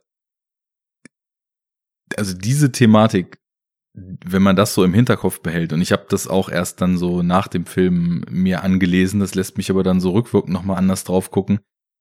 Das geht ja auch in die Richtung, dass dieses Elend, was seine ganze Familie dann widerfahren ist, dass das auch im Grunde genommen in diesen Fassaden, diesen Kodizes und diesem ganzen Genau. Gedöns, was er am Ende so krass anprangert, den Ursprung hat. Ne? Also Ja. ist es ja nicht nur so, dass wie dieses Iji-Haus seinen Sohn behandelt hat, vollkommen unter aller Sau ist, weil die erzählen ja die ganze Zeit was von dem tollen Samurai-Kodex, sind aber im Grunde Genau. genommen sadistische Mörder, die sich total dran aufgeilen, wie der Typ sich Ent- da mit Genau. dem, mit dem Das ist- Bambus-Schwert den Bauch aufschlitzen soll. Das Und, ist ja wie ähm, Fernsehen für die dann. Ja, ne? genau. So, endlich, mal endlich wieder was mal los. was. genau. Ja, ähm, super Entertainment auf jeden Fall. ähm, Ja, komm. Und ich meine, die die, Römer, ne? Also, ja, die halten diese Kodizes hoch, aber leben halt überhaupt nicht danach. Und also im Prinzip haben wir hier halt auch Nötigungen, ne? Wie bei Haneke im Prinzip. Ähnlich, ähnlich e- eklig inszeniert, muss man sagen. Und, und, und, und unaushaltbar. Ähm, und mit dem vorgeschobenen ähm, Kodex, beziehungsweise mit der Höflichkeit. Es gehört sich so und wir sind, äh, wir sind ganz angetan davon, dass, äh, dass sie hier diesen rituellen Selbstmord nicht durchziehen. Man hört ja von so vielen Scharlatanen, die das dann ja doch nicht machen und, und, und. Also richtig eklig, ja, also hinterfotzig. ihn wirklich in eine Erpressung reinbringen, sich umzubringen halt, ne?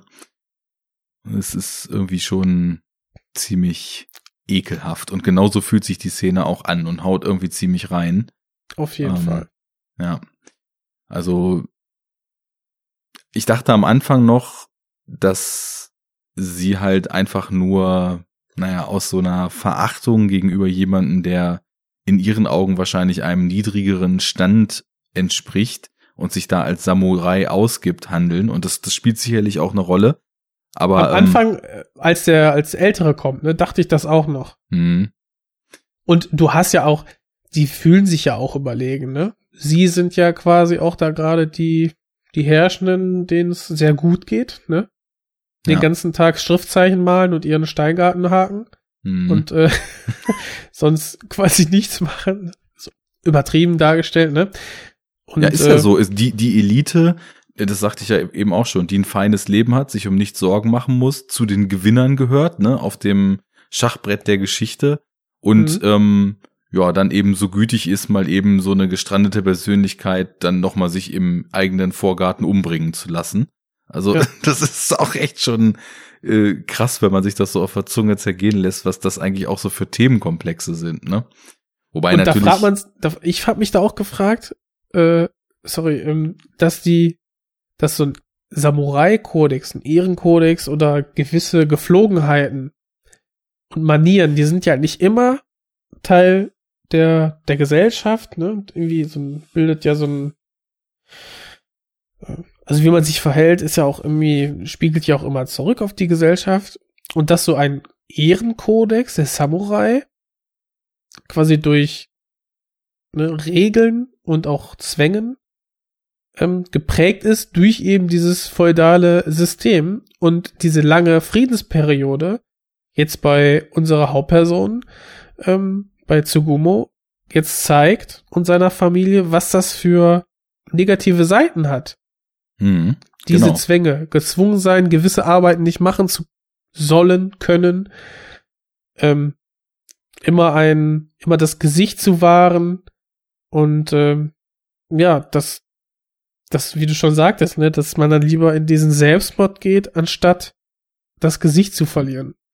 Ja, ein völlig unfreies Leben. Wobei der Unfreies Unterschied, der Leben, glaube glaub ich noch ist, ähm, also dieser Selbstmord, ich meine, die Leute, die haben ja anscheinend auch daran geglaubt, dass man nach dem Tod irgendeinen Weg dann geht und dass also dieser Selbstmord so einem diesen Weg am besten ebnet, so dass man also in dem Totenreich oder was auch immer dann da für eine äh, Mythologie hintersteht, dann dort am besten ankommt und auch gemeinsam mit den Leuten, mit denen man im Leben zusammen war und gemeinsam gekämpft hat, dann Mhm. äh, dort also seine nächste Reise oder unendliche Reise antritt.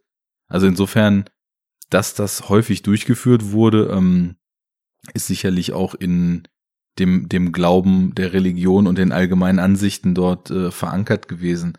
Aber der Unterschied ist natürlich jetzt bei unserer Hauptfigur, er hat ähm, andere Dinge als das Schlachtfeld in seinem Leben erlebt, ne? Und weiß eben oder hat, hat halt kennengelernt, dass es Dinge gibt, für die sich noch mehr zu leben lohnt, als für Das den Samurai-Kodex, so, ne? Genau. Ähm, und von daher, ähm, aus dieser Betrachtung heraus und aus diesem Empfinden der Welt heraus ist natürlich seine Wahrnehmung von den Typen, die also vorgeben, diesen Kodex ganz ehrenvoll zu leben, aber eigentlich auch nur miese Sadisten und Arschlöcher sind, dann irgendwie nochmal um einiges krasser.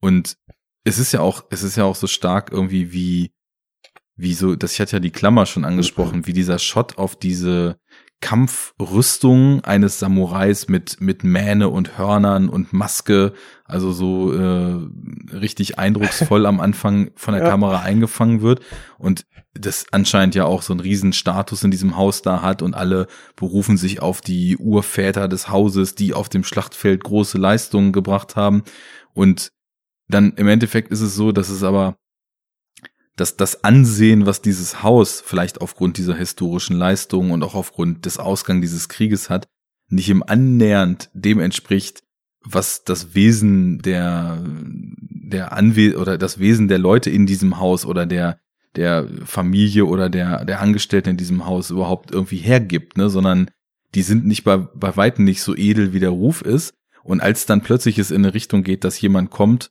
und ähm, sie bloßstellt. Das tut er ja, indem er bei äh, zwei Typen denen diesen diesen Samurai-Zopf abschneidet im Kampf, dann den Mhm. Obersadisten, der seinen Sohn geköpft hat, dann auch in einer phänomenal inszenierten Schlacht am Ende da tötet. Und dieses, dieses, dieses Bild dieser zwei Menschen, also dieser zwei Samurai, auf dieser Wiese im Hintergrund haben wir, das sind glaube ich, weiß ich, sind das Gebetsplätze oder, oder äh, äh, Gräber. Und dann haben wir den Wind da durchfegen und dieses Duell, das kannte ich vorher. Das ist, das ist Filmgeschichte, ähm, die ich quasi vorher schon mal in Bild und Ton gesehen habe. Mhm. Ja. Also wirklich toll. Und aber nimmt er ihm nicht auch den, den Zopf ab nachher? Ich meine, der wirft dann noch den dritten nachher irgendwie hin. Er nimmt ihm auch den Zopf ab, aber ich glaube, Ja. ihn tötet er doch, oder? Er, ihn hat er getötet, ja. Ja.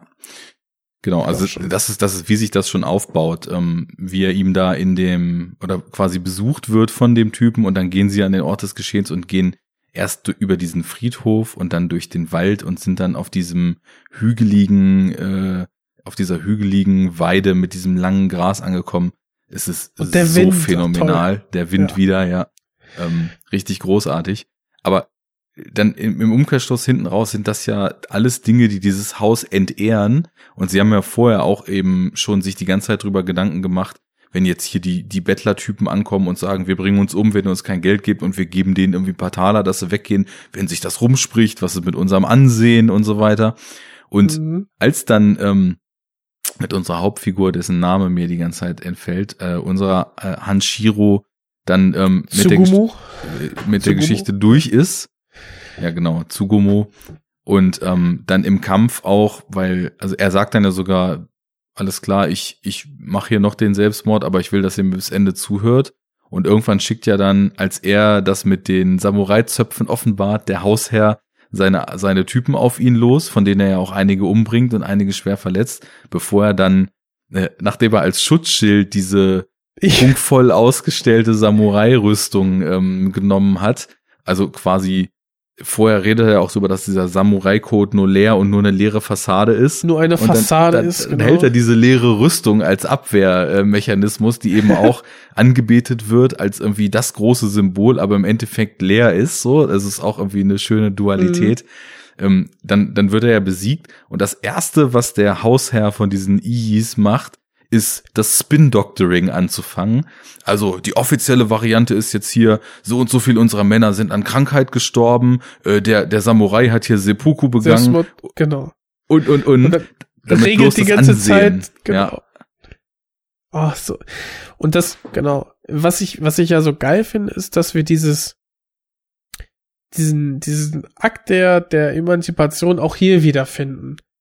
Ne? Unser Mhm. Alt-Samurai sagt sich von dieser Tradition los, beziehungsweise gewinnt durch den Verlust seiner Familie ja einen ganz anderen Blickwinkel und realisiert, dass dieses Gehabe und die sozialen Zwänge eigentlich nur zum, also ihm persönlich und sehr vielen Menschen zum Nachteil gereicht und ja, will quasi dem, dem Adel, will, will ihm damit konfrontieren und eben auch ganz klar den Menschen konfrontieren oder die Menschen, die dafür verantwortlich sind, dass sein Schwiegersohn äh, jetzt tot ist. Mhm.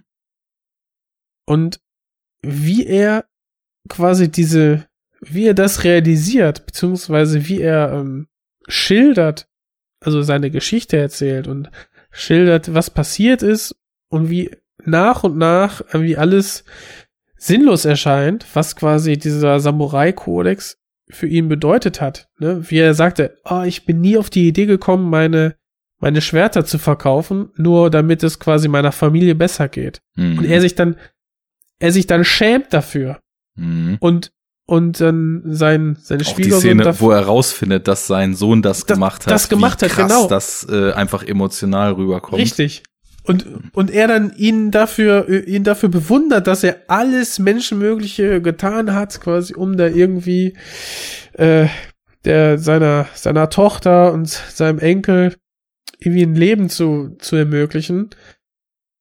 Ja, wirklich, äh, das ist äh, ja geht schon ans Herz. Mhm. und ähm, wie er quasi voller Emotionen und ja fast fast Hass und also ist einfach mal Zorn äh, dann diesem Adel davon berichtet, dieser gar nicht darauf eingeht und dann es zu diesem unausweichlichen Kampf kommt, ne, dieser beiden äh, äh, ja des niederen äh, Adels und des Adels beziehungsweise dieser äh, beisen personifizierten Geisteshaltung. Einmal so dieses aufklärerische und dann das verkrustete, äh, äh, die verkrustete Tradition. Einfach geil. Ja, gut geschrieben, gut inszeniert und was man auch noch dazu sagen muss, ich finde so wirkungsvoll, weil eben der Tatsuya Nakadai, der den äh, Hanshiro Tsugomu spielt, so eine krasse Range hat. Und das ist nämlich genauso wie die Infos im Film etwas, was sich über die Zeit erst nach und nach erschließt. Am Anfang wirkt er halt sehr abgeklärt, lebensmüde, dann kommt langsam so eine Abgebrühtheit rein. Und als wir dann in diese Rückblenden gehen, plötzlich hast du da im Kontrast wie einen völlig anderen Menschen, ne? Jemand, der, Mhm.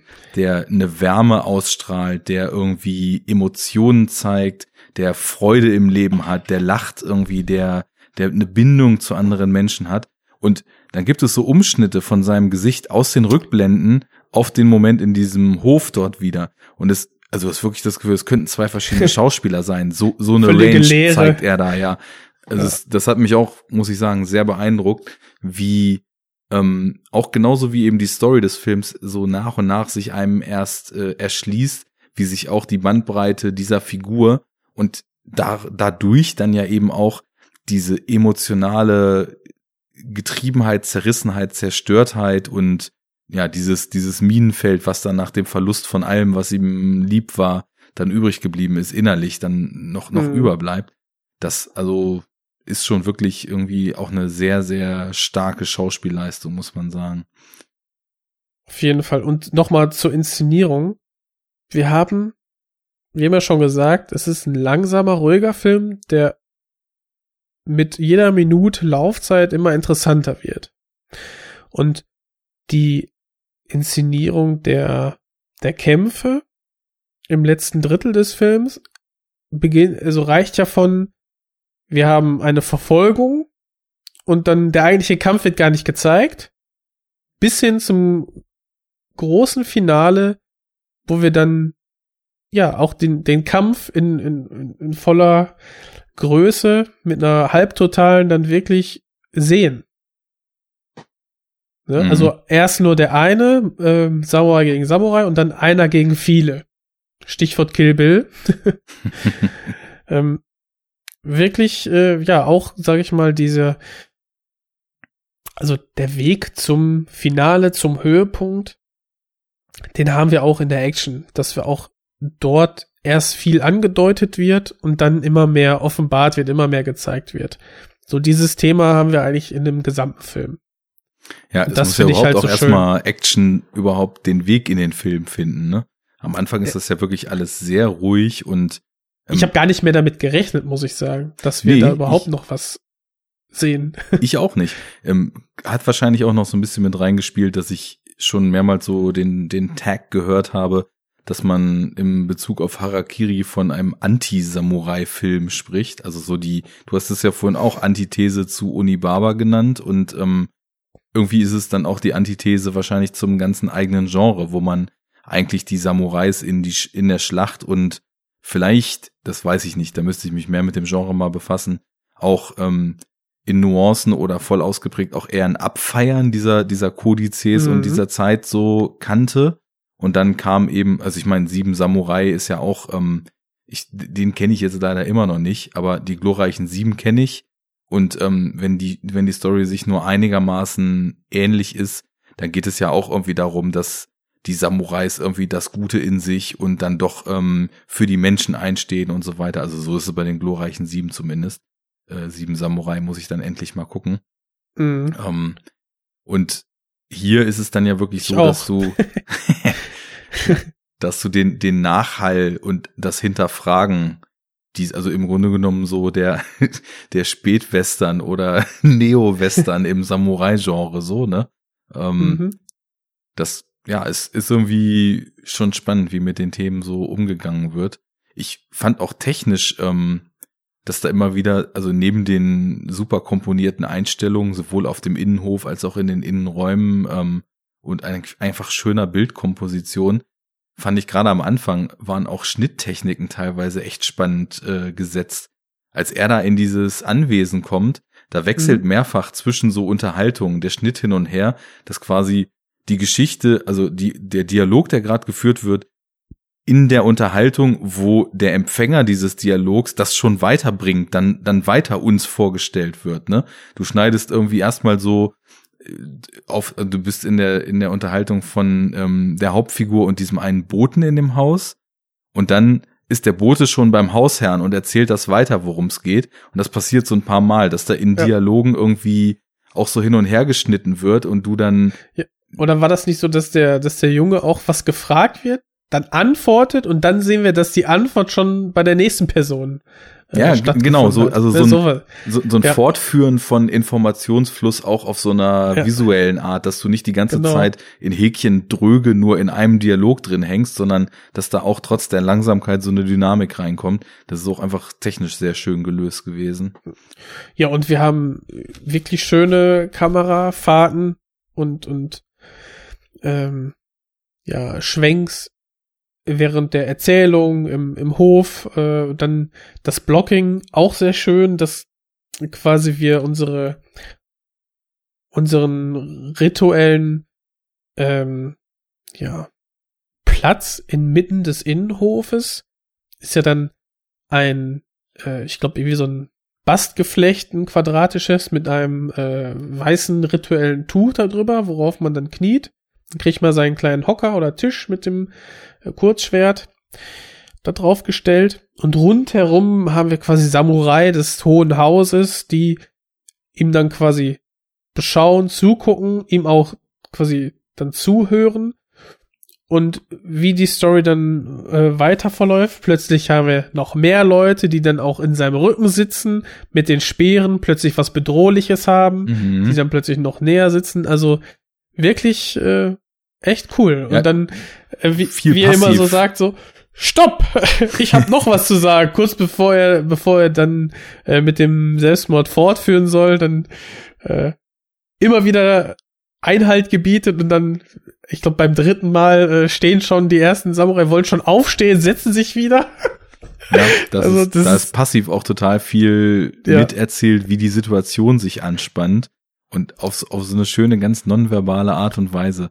So der, der Hausherr kriegt so langsam das Flattern und checkt halt auch immer mehr, als er, es, es geht ja dann vor allem auch darum, bei dem Seppuku, er, er schlitzt sich ja auf und äh, macht den Bauch auf und dann muss ja äh, ein, ein zweiter Mann den Kopf abschlagen, wenn er quasi Genau. mit diesen, mit dieser Kreuzbewegung fertig ist. Und er fordert dann ja genau die Leute an, denen er im Vorfeld dann eben, wie wir später erfahren, äh, schon wahlweise sie im Kampf getötet hat oder bei zweien dann den, äh, den, den Zopf abgenommen hat. Und Ja. als dann er den zweiten anfragt, der dann auch plötzlich sich krank gemeldet hat vor einigen Da Tagen. kann doch was nicht stimmen. Ja, ja, genau. Und was du beschreibst, ne, also es war mir so gar nicht aktiv aufgefallen, aber jetzt, wo du es sagst, ja, ähm, über die Bildkomposition, die Anordnung der Leute, auch die offen getragenen Waffen auf diesem Hof, ähm, kommt immer stärker schon so diese Misstrauens und dieses die Komponente und dieses Knistern so damit rein. Das ist auch echt äh, cool du fragst gemacht. dich einfach irgendwann, okay, der führt was im Schilde, der will irgendwie hier äh, ähm, seinen Punkt machen und geht bis zum Äußersten. Wo wird das enden? Da kommt er doch nie lebend raus.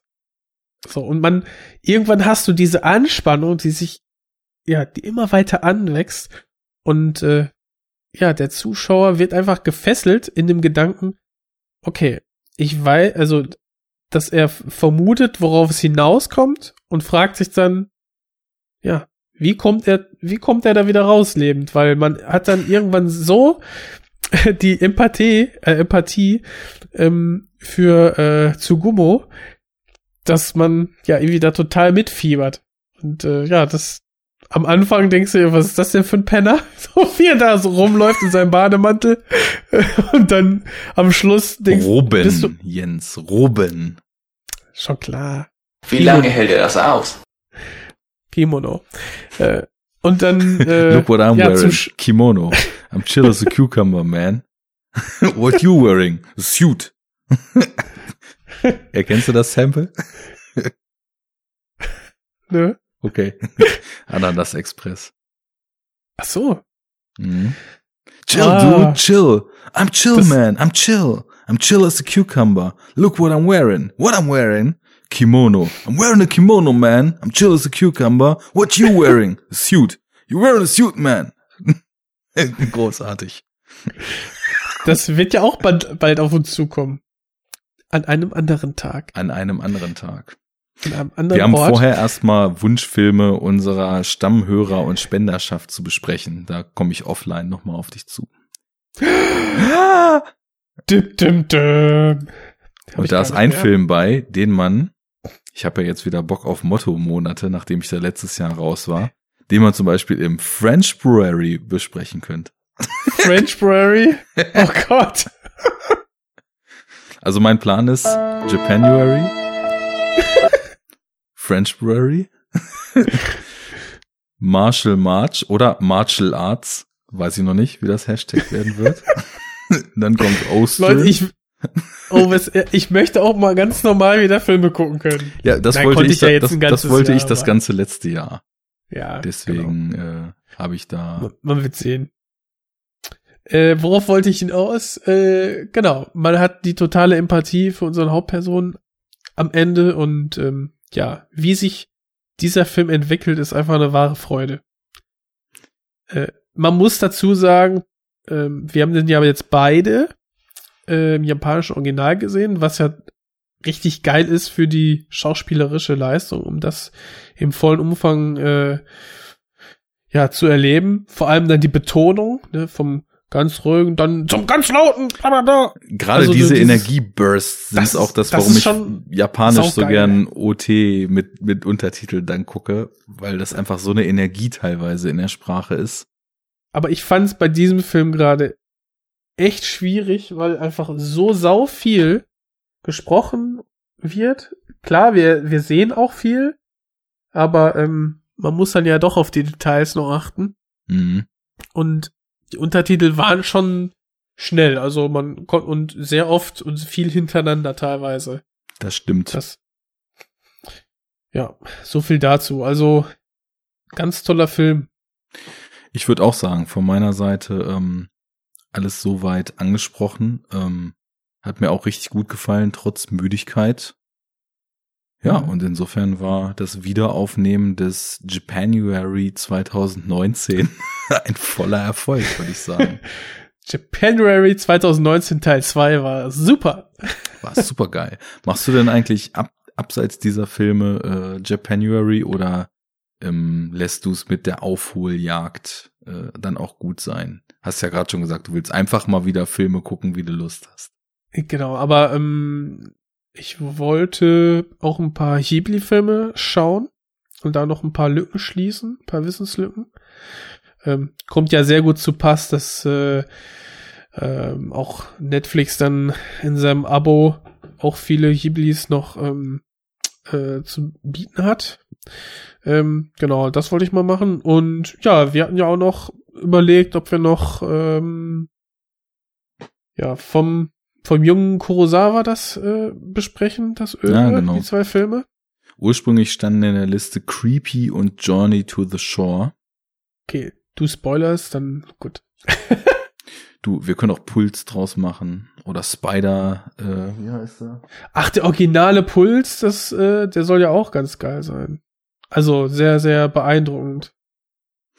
Ja, den habe ich äh, vor wirklich mehr als einem Jahrzehnt auch mal gesehen und fand den auch Ich ziemlich nicht. cool. Also da war ja so zum Jahrtausendwechsel gab's ja diese J-Horror-Welle. Hm. Weißt du, was Ähm. ich in dem Zusammenhang mal gesehen habe? Ich kann mich nicht mehr an den Film erinnern, aber vielleicht äh, du oder die Hörer dann schreibt. Ich weiß nur noch, dass es so ein, so ein Highschool-Setting war und dass dann plötzlich in Japan überall Spiralen auftauchten. Mhm. Spiralen in der und äh, irgendwie dann sich die Menschen ganz komisch verhalten haben. Also im Himmel so Und- Spiralen? das war zum Schluss, ja. Ja, ähm, oh, Alter, Eine Scheiße, riesige wie hieß Spir- der denn nochmal? Äh, Also sehr freaky, aber auch richtig dicke Atmosphäre. und- Uzumaki. Ähm, und deutscher Zusatz war, deutscher Zusatz war dann Out of this World. Ja, wow. Ich glaube, Ganz wäre cool. ich glaube, Uzumaki war das. Die, ähm, die Höllenspirale. Spirale des Grauens. Ja, genau. So ein, ähm, ist das so ein ähm, Verhütungsfilmdrama? ich sehe gerade, es gibt eine Manga-Serie, ähm, die heißt dann sogar Spiral into Horror und wurde Mhm. im Jahr 2000 unter dem Titel Uzumaki, auch unter dem Verweistitel Uzumaki Out of This World verfilmt von Higuchinsky, heißt der Regisseur, hat keinen Vornamen. Ähm, alles klar. Die großen Künstler haben nur einen Namen. Kennt man nur Hm. den Vornamen. große Künstler sind nämlich eigentlich alles Fußballer. Und ähm, ich würde sagen, Ich habe jetzt an Michelangelo gedacht, aber gut. okay, große Künstler sind alle Turtles. Genau. Okay, dann lass uns diesen, also wirklich für unsere Verhältnisse bizarr geordneten, vollkommen off-topic freien, vollkommen Wow. Trash-Talk freien Enough Talk einfach beenden und lass uns sagen, äh, bis Es, zum er nächsten fühlt Mal. sich aber nur halbfertig an, muss ich sagen. Dadurch, dass das so fehlt. Und jetzt Schluss, äh, zum Schluss nochmal, was beide Filme ja vereint, ist ja nicht, also haben wir ja schon jetzt dargestellt. Aber in Anbetracht der Jahr, der, der Jahresangabe der beiden Filme, also der, der Herrscht, der, oh mein Gott. Herstelldatum. Wann ist Ablaufdatum? Mindesthaltbarkeitsdatum leider verfallen. In Industrie 1.0 gefertigt. Aber noch genießbar. Mhm. Best before. Nein, okay. Ähm, Oh also Veröffentlichungsdatum her, ähm, sind das durch diese durch diese Rückbesinnung auf die Zwängen des, des feudalen Japans könnte man aber auch eine ganz starke Parallele zielen zum Zweiten Weltkrieg. Das wollte ich noch mal eben sagen, dass wir quasi hier ähm, ein, ein, also quasi einfache Menschen sehen, wie sie ja aufbegehren der Situation, in der sie sind und quasi unter dem bei Onibaba unter dem Krieg leiden und ähm, bei Harakiri nach, also in der Situation leiden, die nach dem Krieg stattfindet. Äh, ja, ist auch sicherlich äh, eine mehr als haltbare These. Der äh, Kobayashi hat ja in, äh, bevor er Harakiri gemacht hat, diese ähm, Trilogie gemacht. Ähm, The Human Condition heißt die international in Deutschland. Ah. Barfuß durch die Hölle. In Ach, das war das, Ningen okay. no Yoken. Ja, ähm, Eins, zwei und drei. Genau, wo ja auch einfach äh, der Krieg das absolute Hauptthema ist und natürlich mit dem Krieg wahrscheinlich auch die damit einhergehende Autorität und so weiter. Ja. Mhm. Ja, also schwere Kost, aber ähm, ich finde Daf- dafür, dafür sind wir Kost bekannt. Ist, genau. ähm, dann würde ich also sagen, auf Wiedersehen, bis zum nächsten Mal. Danke fürs Zuhören. Wenn ihr uns im Netz finden wollt, gebt Enough Talk ein, dann findet ihr uns. Richtig. Und ähm, bis dahin, ähm, auf Wiedersehen. Eine gute Nacht. Macht's gut, Leute. Ciao, ciao. War ein langer Tag wieder, ne? Ein Tag voller Arbeit. Prost. Prost. Köschken. Prost, Herr Kommissar. Prost. Prost. Prost. Ciao. Ciao. Ciao, ciao.